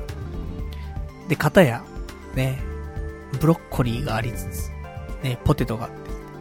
ポテトは炭水化物なんだよと思ってさ。でもしょうがないなと思って。ね、この幻の一品食べられるね、機会ないですからね、コンビニとはいえね、もう全然置いてないんだからさ。だからね、両方ちょっと食べようと思ったんだけど、さすがに、あの、ブロッコリーと鶏胸肉は味が薄いと思うからさ。で、それに比べて、あの、牛カットステーキは多分味濃いから、だから、ステーキの方から食べちゃったら、多分もうブロッコリーとか、鶏胸肉の味わかんないなと思って。なんで先にね、えー、鶏胸肉とね、ブロッコリーの方食べましたけどもね、あの、美味しいよ。高いけど。ちょ、正直高い。なんかお調べいただければわかると思うんですけど、あの高いよ。あ、あの、量、ね、300g の、まあでも 300g だからな、言ってもな、それなり値段したのあるかもしんないんだけど、あの、ブロッコリーはうまかったよ。何がうまいって、ブロッコリー茹でるじゃん。多分、茹でてるブロッコリーの、その茹で汁っていうのが、なんか出し、出して茹でてんじゃないかなと思って。何出しかわかんないんだけど、ちょっと出汁のスープで、あのブロッコリーを茹でてるんじゃなかろうかと私思ってんだよね。味付けの感じとして。多分、ブロッコリー茹でた後にそういう処理をしてる、うん、そういう味じゃないんだよね。もう染み、ちょっと染み込んできてる感じがするから、先に茹でるときに、その、茹で汁っていうか、茹でるスープがあって、で、そのスープが、ね、結構出汁が効いてるスープ。で、そのスープで、えー、茹でると。いうことをしているので、おそらくね、うまいよ。ブロッコリー。俺もちょっと試したいなと思ったもんね。ブロッコリー茹でるときに、その出汁、なんか、下流の出汁とかでもいいじゃない。それ、ね、のお湯を作って、で、茹でたら、あら不思議。なんか、出汁の効いた、美味しいブロッコリーの出来上がりっていう。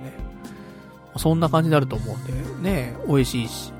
あ鶏胸肉は、まあ、大きい鶏に胸肉が結構入っててゴロゴロと。で、結構しっとりしてて、美味しいけど、まあ、ブロッコリーも、鶏胸肉も、家で作ればいいんじゃないかなっ、ちょっと思ってしまう自分はいましたんで。だって、一番簡単な料理じゃん。料理っても呼ばれないじゃん、正直。ブロッコリーは茹でましょうみたいな。で、鶏胸肉も茹でましょうみたいな感じじゃない？で、ゆ、茹でりゃいいだけじゃない？本当にさ、お湯で沸かしてさ、中にぶち込んでさ、タイマー測、測んなくてもいいわな。こんなぐらいかなで、ね、あげれやさ、できてんだから。で、だからちょっと鶏胸肉、ね究極のブロッコリーと鶏胸肉に関しては美味しかったけど、ちょっと高い。ねと思いました。で、肝心のね、隣にあります、えー、牛カットステーキポテトなんですけどもね。これに関しては、牛カットステーキだった。なんかさ、あいコンビニの商品とかでさ、牛カットステーキとかって言われてさ、出ている商品あってもさ、あんまステーキ感ないんだよね。その、あ、ステーキの味するとか、ステーキっぽいとかないんだけど、これはステーキだったわ。ちょっと、その、切り方とか細かいけどね。細かい細切れっぽくなってるけど、でも、うん、牛カットステーキって言える味だったね。オニオンソースみたいなのがかかっててさ。うまいんだわ。醤油オニオンソースみたいなのかかっててさ。で、それが絡まってね、牛カットステーキと。で、あとポテト。で、ポテトもうまいんだけどさ、ポテトは食べたらちょっとあかんぜよと思いながらもさ、まあまあしゃーねえなと思って。食べて。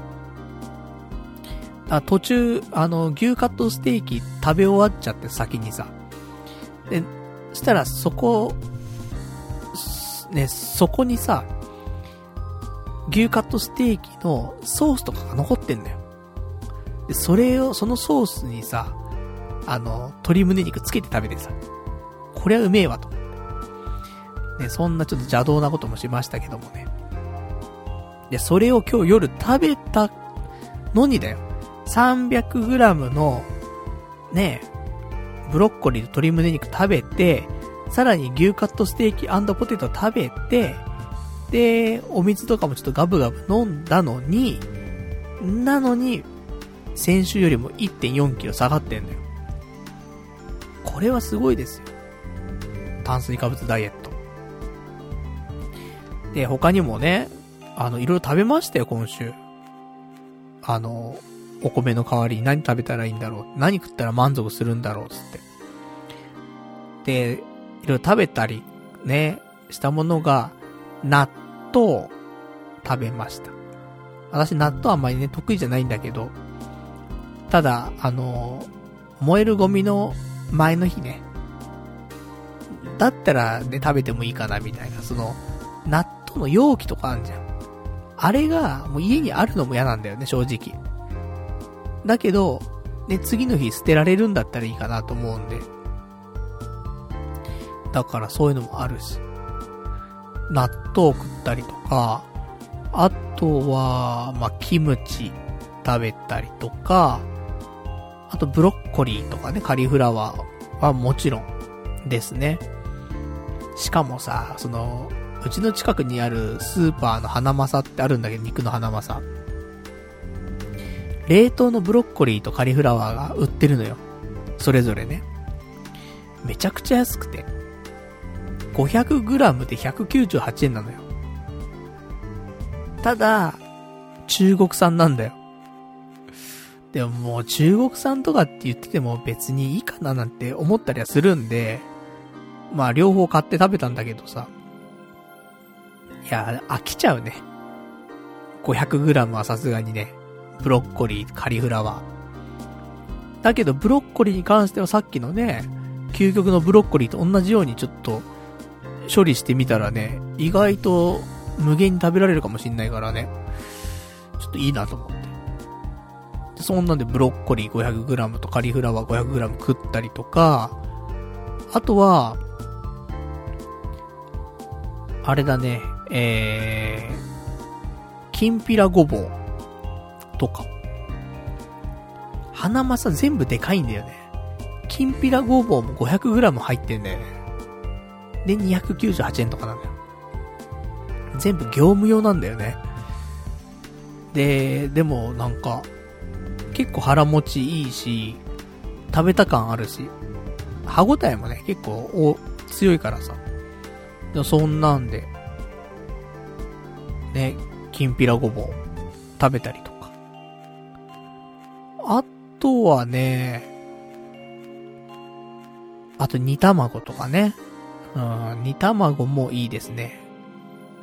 あんま、コレステロールとかもね、気にする必要ないし、そもそも、あの、卵はコレステロールとか、結局、あんま関係なかったっていうね、説があるので。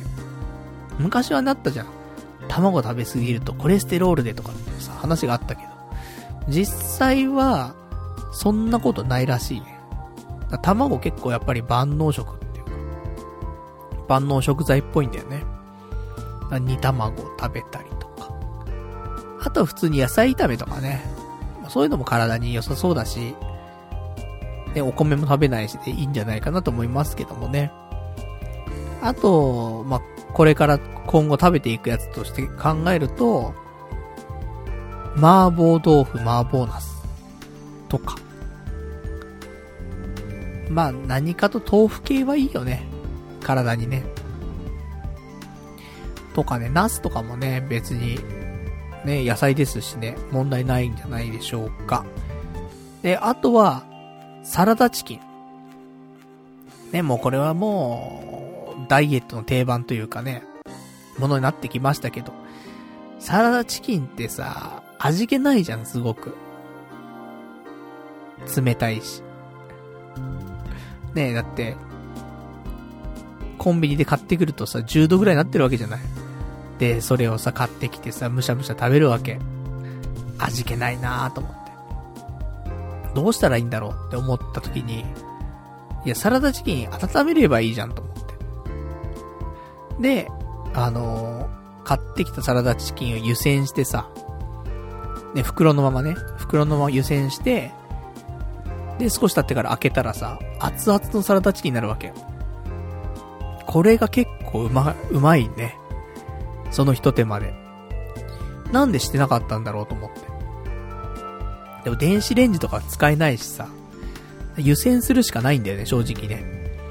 そう考えると、なかなかやる機会なかったのかなと思うんだけど、いや、俺今後サラダチキン、あんま食べたくないなと思ったんだけど、ありだね。だから、究極の鶏胸肉と、なんていうの、ブロッコリーと鶏胸肉を買うんだったら、肉の花正で、500g198 円のブロッコリー買って、あと、セブンイレブンで、あの、サラダチキン、2つ、買って、そっちの方が安いからね。はるかに。半分ぐらいの金額だからね、多分ね。そんなんでいけるんじゃないでしょうか、と思っておりますけどもね。で、そんなところ、かなあとは、朝ごはんとかはね、ソーセージ。ね、なんかプロテインバーみたいなのあるじゃない？なんかソーセージでさ。で、そのソーセージ食べたりとか、あとミックスナッツ。ね、食べたりとか。ナッツはいいんだよね、やっぱりね。今回脂質とかあんま関係ないんだよ。だから、朝は、ソーセージと、ナッツ。で、家帰ってきたら、もうカリフラワー、ね、ブロッコリー、そして鶏胸肉みたいな。そんな生活になってきそうで怖いですね。で、あとはね、あの、もちろんオートミールもね、あの前にリスナーの方からもらったオートミールとかまだ家にありますからね。オートミールもまあカレーと一緒に食べたりとかね。やっております。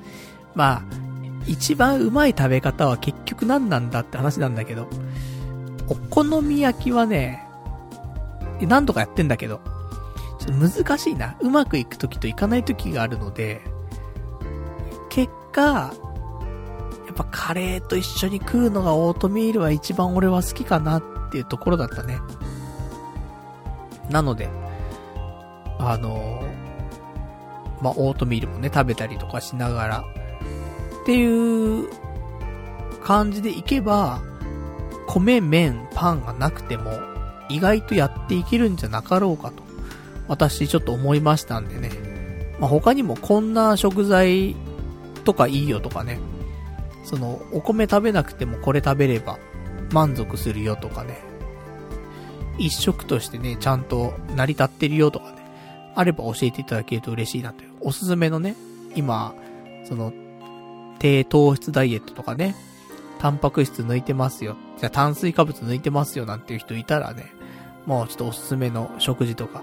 もしかしたらね、もうルーティーン決まっててさ、もう本当に味気ないものを日々食べてる、ね、そんな人もいるかもしれないけど。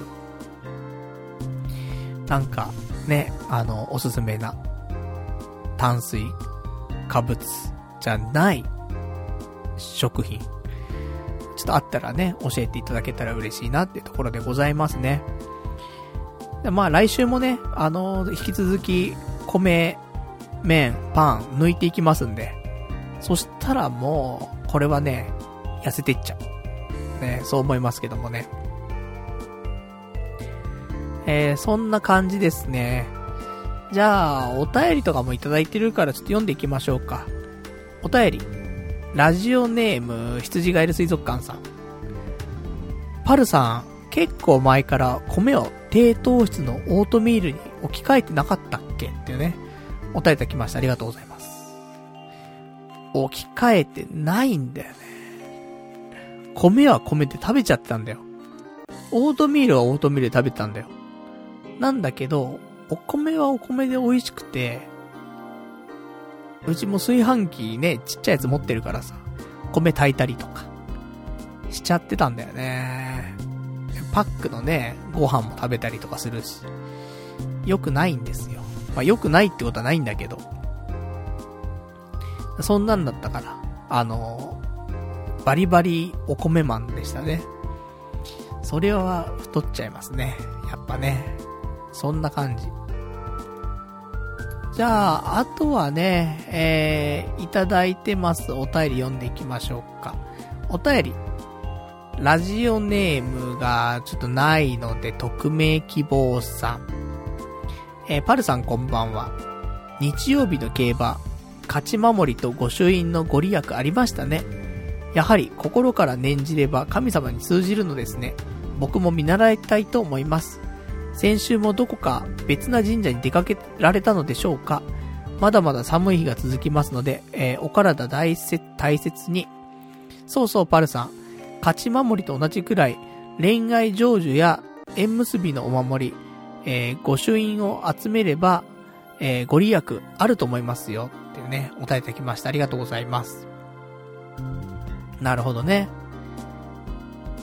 そうだよね。俺勝ち守りがね、9個10個ありますけど、手元に。それと同じぐらい、恋愛成就とか、縁結びのお守り、集めるのもそうだし、御朱印もね、ちょっと別の御朱印帳で、今集めてる御朱印は、基本的には、あの、勝つ、ね、勝つ負けるの勝つに、結構、フォーカスした、ちょっと神社だったりするのがすごい多いので、それとは別に恋愛だけを詰め合わせた、ね、御朱印。ちょっと作ってもいいですね。そうするとちょっと、パワー、ね、もらえるかもしれませんね。いや、ほんとね、ちょっと、競馬もね、勝ち守りと御朱印でのご利益なのかもしれませんね。この2週連続で当たってますからね、競馬が。しかも結構高配当でね。そんななかなかないからね、毎週当たるなんてね。なんかやっぱりあるんじゃないですか、勝つっていうね。そう。ギャンブルにすら勝てなくて何に勝てるんだと。思いますから。ここは勝っていかないとね、いけませんね。神頼みしているわけですからね。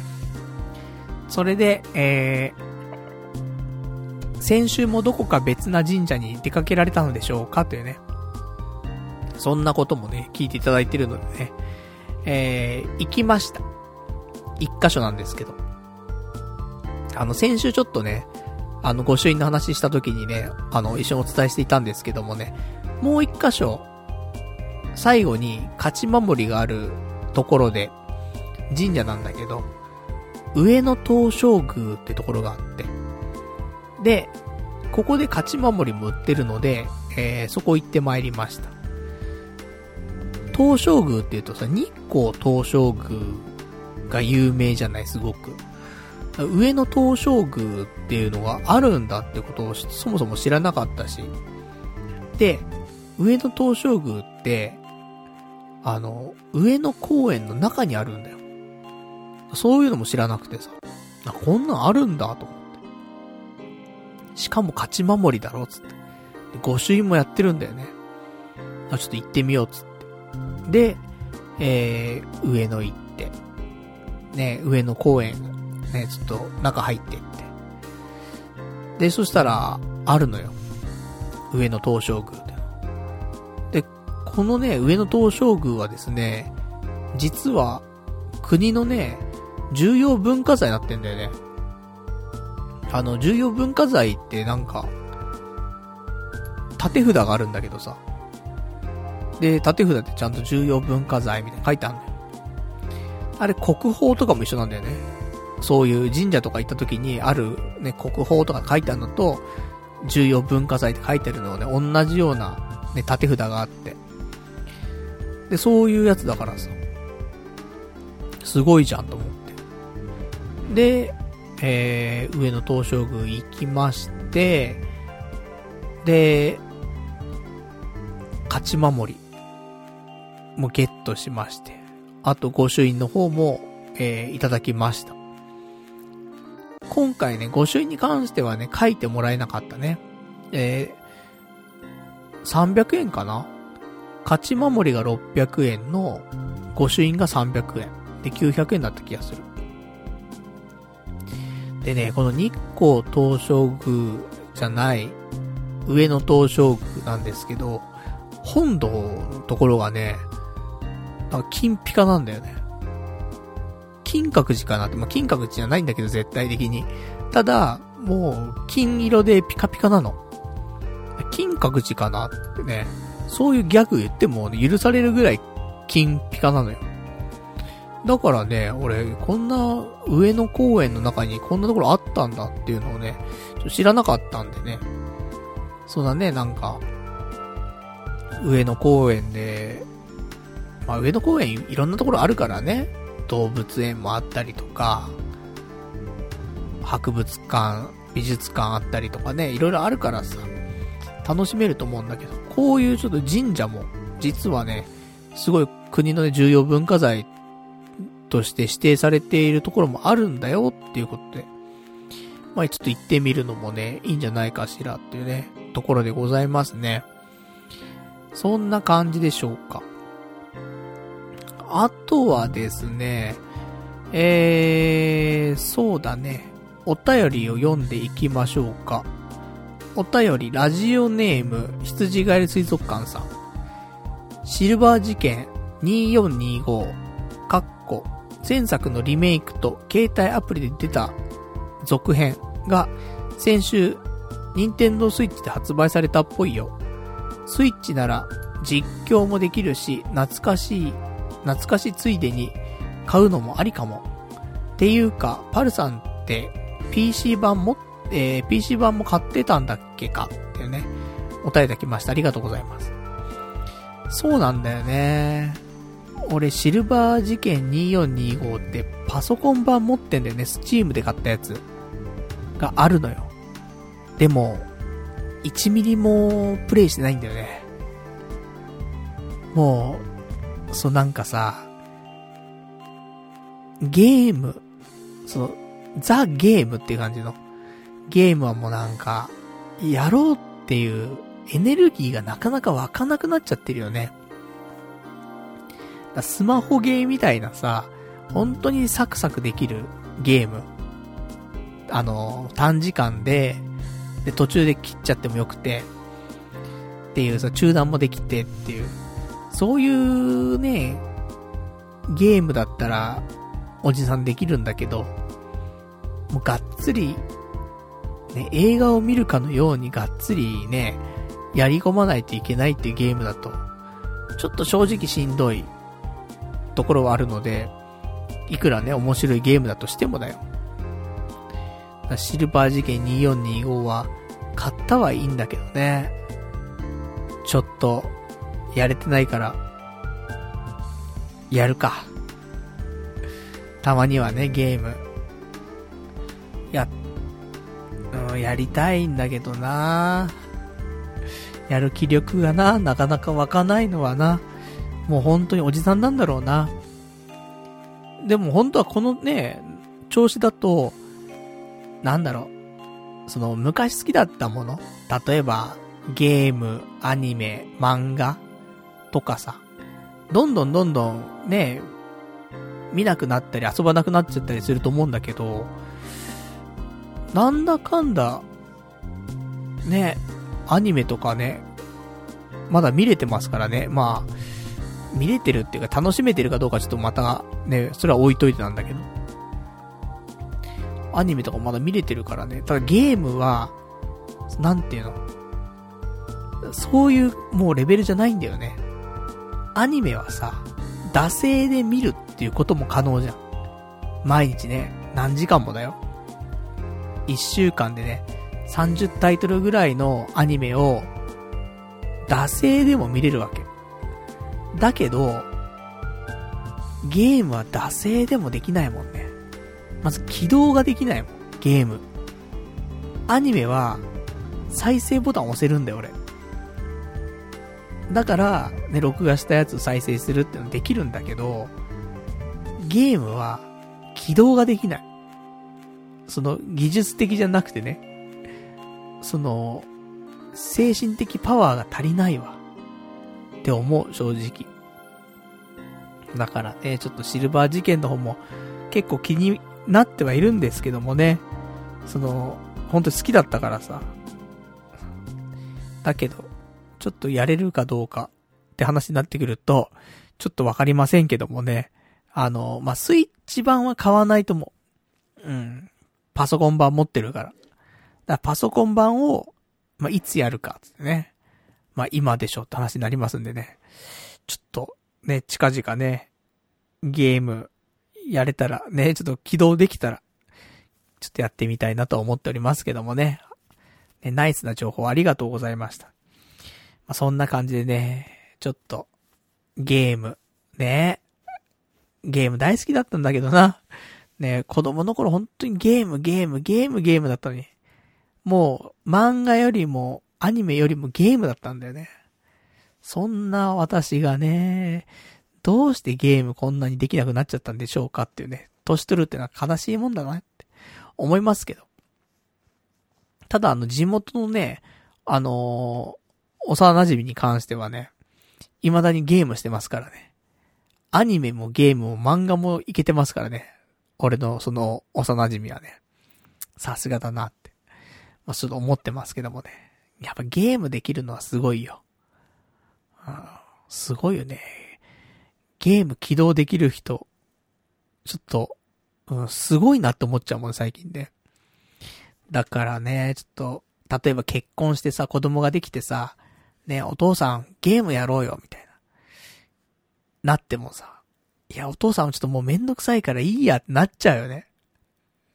そういう親にだけはなりたくないと思ってたのに。一緒に遊べる親になりたいなと思ってたのに、いや、お父さんはいいや、ちょっと、ゲーム、疲れちゃうし、みたいな。そういうのになっちゃうもんね。それもどうかなと思いますけどもね。ちょっと現実、ね、やっぱり40超えてくるとね、そういう現実が見えてくるっていうね、ところはね、正直あるんだなと。そんな風に思いましたとさと。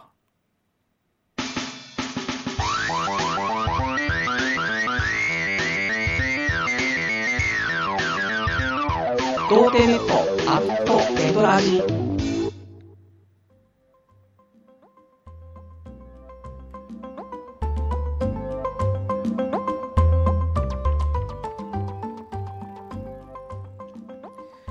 それではね、お時間ほど届きましたから、お別れのコーナーしていきたいと思います。お別れのコーナーはね、今日読めなかったお便りとかね、あとは、まだ喋れてないね、えー、今日、今週のお話なんかをね、つらつらとご紹介していきたいと思います。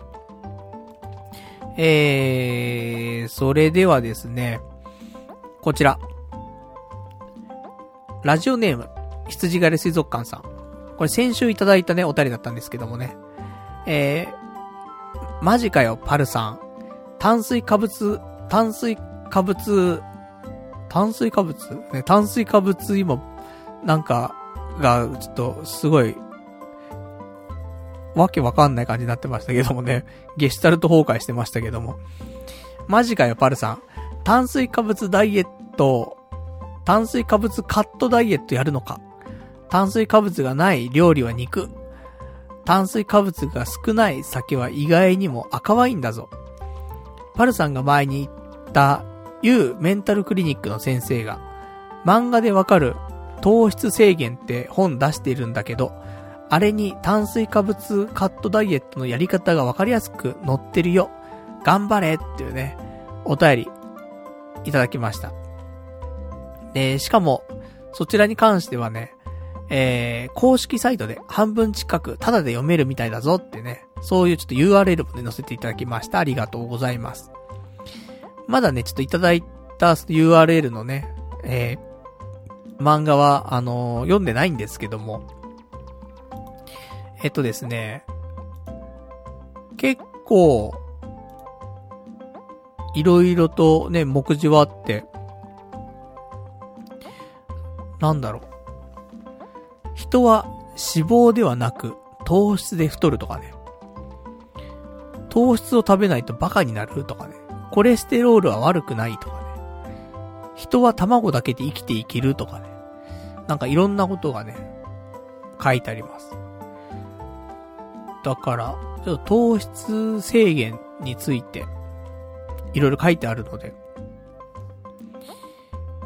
で、面白いんだよね。この、ゆうきゆう先生の漫画ってね、結構ね、ギャグが入ってね、面白く見れるので、あのー、ちょっと、今週、ね、鶏胸肉でも食べながらね、この漫画を読みたいなと思っております。ありがとうございます。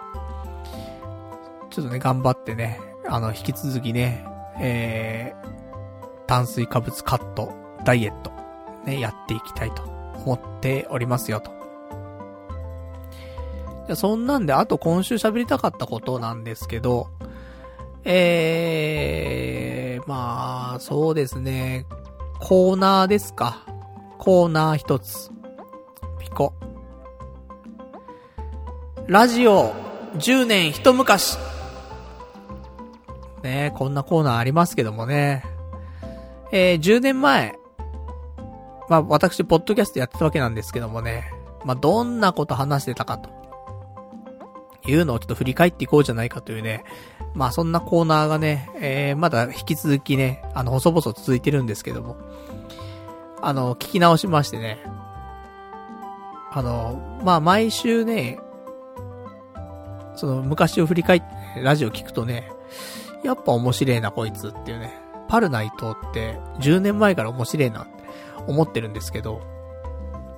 で、ただ、この週はですね、本当に、あのー衝撃的な回で、何が衝撃かっていうと、もうちょっと詰め込みすぎなんだよ、結構ね。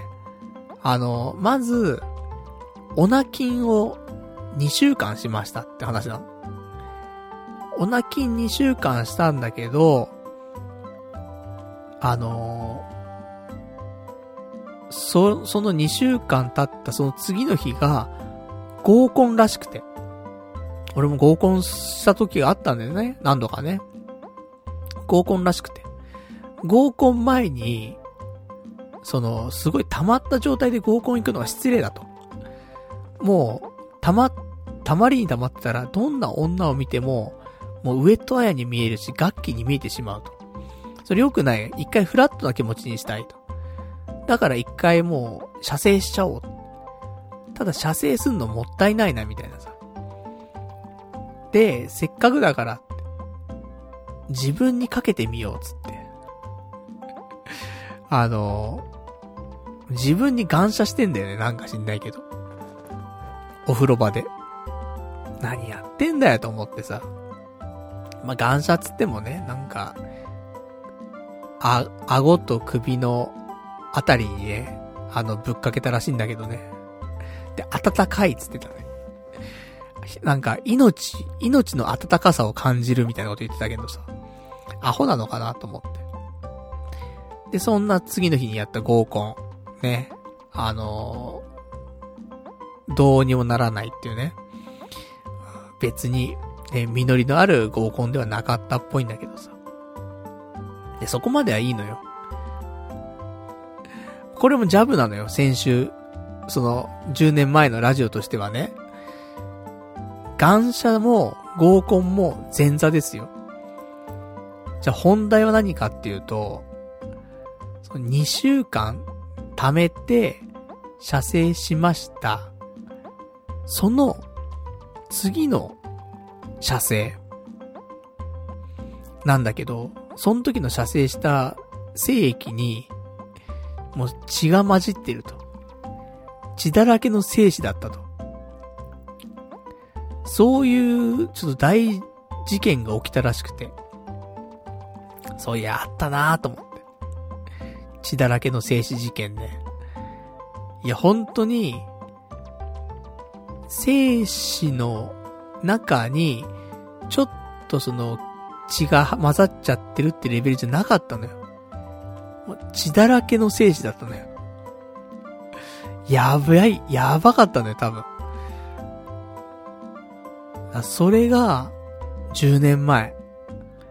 変にオナキンしちゃってたのが良くなかったのか、オナキンしすぎたせいなのか、その、射精をしないオナニーを2週間やったわけね。それが悪かったのか。ちょっと真相は闇の中なんだけど、それがね、起きた、ね、あの、本当に、すごい回だったね。ちなみに、その回に関しましては、えーっと、どれかな？これか。2011年の2月の27日放送の115回の、えー、ラジオでございます。だから115回をね、ちょっと聞いていただければ、あの、この伝説の回はね、チェックできると思うんで、よかったらね、えー過去に遡って聞いていただくと、結構楽しいんじゃないかなと思いますんでね、よろしくお願いいたします。じゃあ、あとはね、今週なんですけど、他はですね、そうだね。まあ、なんでもない話なんだけど、あの、北欧雑貨のさ、食器とかで有名なイッタラっていうブランドがあるんだけど、そのイッタラが2月末に、あの、表参道にお店出したのよ。イッタラ表参道ストアカフェっていうの出して。で、俺、北欧雑貨とか昔ね、その、インターネット通販とかしてる頃って取り扱ったりとかして、自分でもね、普通にプライベートで使ったりしてるんだけど、で、イッタラに関しては、キャンドルホルダーとか、あと、普通のタンブラーとか、もう、俺持ってるからさ、イッタラ好きなのよ、結構。だから、ね、ちょっと表参道にできたって言うんだったら見に行こうかなと思って、ちょっと行ってきたんですけど。まあ、そんだけ。ね。で、カフェとかも併設してるんだけど、ちょっとおしゃれすぎて入れねえわと思って、うん。あの、一通り見て、なるほどなって。昔ね、その20、まあ、15年ぐらい前か。15年ぐらい前にその仕事してた頃に、ね、結構もういろんな種類のね、行ったらの商品は、かも、ね、知ってるからさ。あ、あの頃あったこれか、みたいな。とかね。そんなんあったけど、まあ新しいのもね、ラインナップどんどん増えてるからね。あれなんだけど。俺の持ってるね、キャンドルホルダーとか、ね、タンブラーとか、そういうのもまだ置いてあったからね。まあよかったよかったと思って。そんな感じ。うん。もし、行ったら好きな人いたら、表参道にちょっと出来上が、できましたんでね。あとカフェもありますんで。えー、お友達なんか誘ってね、行かれるとよろしいんじゃないかなと思いますよ。ちょっとね、あのー、商品的には、すごく、あの、いい商品なので、お高かったりはするんですけど、すごく長く使える、ね、あの、食器だったりもするのでね、まあ、結構おすすめかなと思います。あとは、今週は何かありましたか？私は。漫画かな今週、一個漫画買いました。久しぶりに買ったね漫画ね。えー、結構話題になってました、ネットでね。えー、その名も、VR おじさんの初恋っていう、そういう漫画、うん、です。40歳のうだつの上がらないもうなんか人生先見えて、ね、もうお酒真っ暗っていうおじさんがいるんだけど、40歳。ま、ね、俺のことのようだっていうね。で、そのおじさんが VR の世界で、ちょ、ちょっとした人と知り合って、初恋に落ちるんだよね。で、そっから、その、バーチャルの中での初恋と、あとそこから実写？実写っていうかその、リアル、現実での、その、相手とのね、出会いだったりとか。かそういういろんなところでね、その今まで40歳で、ね、うだつの上がらなくて、もう先が見えなくて、もうダメだなって積んでるわっていうおじさんが、VR で初恋することで、結構世界が変わっていくよって、そんな話でさ。まあね、世界変わるつってもね、大して変わるわけではないかもしんないけど、やっぱりでも、初恋だからね、多分キラキラしてるんじゃないかなと思うんだけど。まあ、そんなんで、そんな本もありますよっていうこと。なのでちょっとね、VR おじさんの初恋っていう Kindle で普通に買えますんで。まあまあ、普通一巻でね、よ、あの、一巻完結の本なので、それだけなので、あの、ちょっと読んでみるのもね、いいんじゃないかなと思いますよ。結構、まあそこそこ面白かったかな。まあその、大絶賛でね、みんな絶対見てくれよなっていう感じではないんだけど、あの、普通に、いい、いい作品だなって思える、ね、やつでした。まあそんな感じでしょうか。じゃあ、今日はね、あのー、まあ、このぐらいでね、終わりにしましょうかね。まあ来週もね、えー、まあ、変わらずやっていきますんで、来週に関しましてはですね、えー、3月の8日の月曜日、また22時からね、えー、まあ、30分くらい埋設して、そっから本編ね、2時間くらいやっていきたいと思いますんでね、よかったらね、聞いてやっていただけたらと思います。まあ、気がつけばね、もう3月、なっちゃいましたね。早い。年度末ですからね、もうね。1月、2月、3月とね、もうすぐですからね。で、こっからまたね、4月、5月、6月と。で、夏休み入ってオリンピック来てみたいなね。なんかそんなんで、で、気がつけば、また年末になってっていう繰り返しだからね、なんとか、あのー、ちょっと、社会に復帰できるようにね、私も今のね、その、アルバイトのようなね、えー、仕事だけでは、ちょっとやってはいけるけども、ゆとりがないのでね、やっぱりね。多少ゆとりが持てるようにね。年収、いくらかな。本当はおじさんだからね、年収400だ、500だはね、欲しかったりはするんだけど、それはちょっとね、ないものめね、ないものねだりなんでね、ちょっと300目指して、まずはスタートライン、ね。うーん、ってところでね、まあ十分300だったらいいんだけどね、私、私の中ではね。だから、ちょっと300目指して、お仕事の方もね、なんか探さなくちゃいけないなっていうところでございますんでね。ちょっと仕事、ね、終わって、早く帰ってこれるのでね、就職活動をね、もうちょっと、ね、頑張って、やっていきたいなと思っております。じゃあそんな感じでしょうか。ねえ、本当に。だからまあ、あとは、ね、今スーツとかも着れない状況ですから、太りすぎちゃって。ワイシャツパンパンでね、ボタン弾けそうですからね。まあ、それが、やっぱ身なりもね、大切ですからね。この人、ね、自己管理できないんだなって思われちゃう太ってるとね。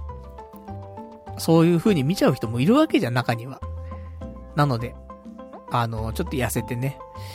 で、パンパンなワイシャツじゃない状態でね、面接とか行けるようにね、あ肉体の方からね。で、肉体が引き締まると精神も引き締まるからね。そんな感じでね、ちょっと頑張っていきたいなと思ってます。本当に、あのー、1週間でね、1.4キロ落ちてからね、これいけんじゃない？来週までに、来週には65キロジャストぐらいなってんじゃないかね。って思うんだけど、どうでしょうか？ね、ちょっと期待してね、おりますけどもね。そんな感じでね、えー、ま、今日はもうこの辺で終わりましょう。えー、今日も2時間ぐらいね、ちょっとやらせていただきましたんで、最後までね、お付き合いいただきましてありがとうございました。じゃあそんな感じでね、えー、今週この辺で終わりたいと思います。えー、長いお時間ご視聴いただきましてありがとうございました。それではまた来週お会いいたしましょう。さよなら。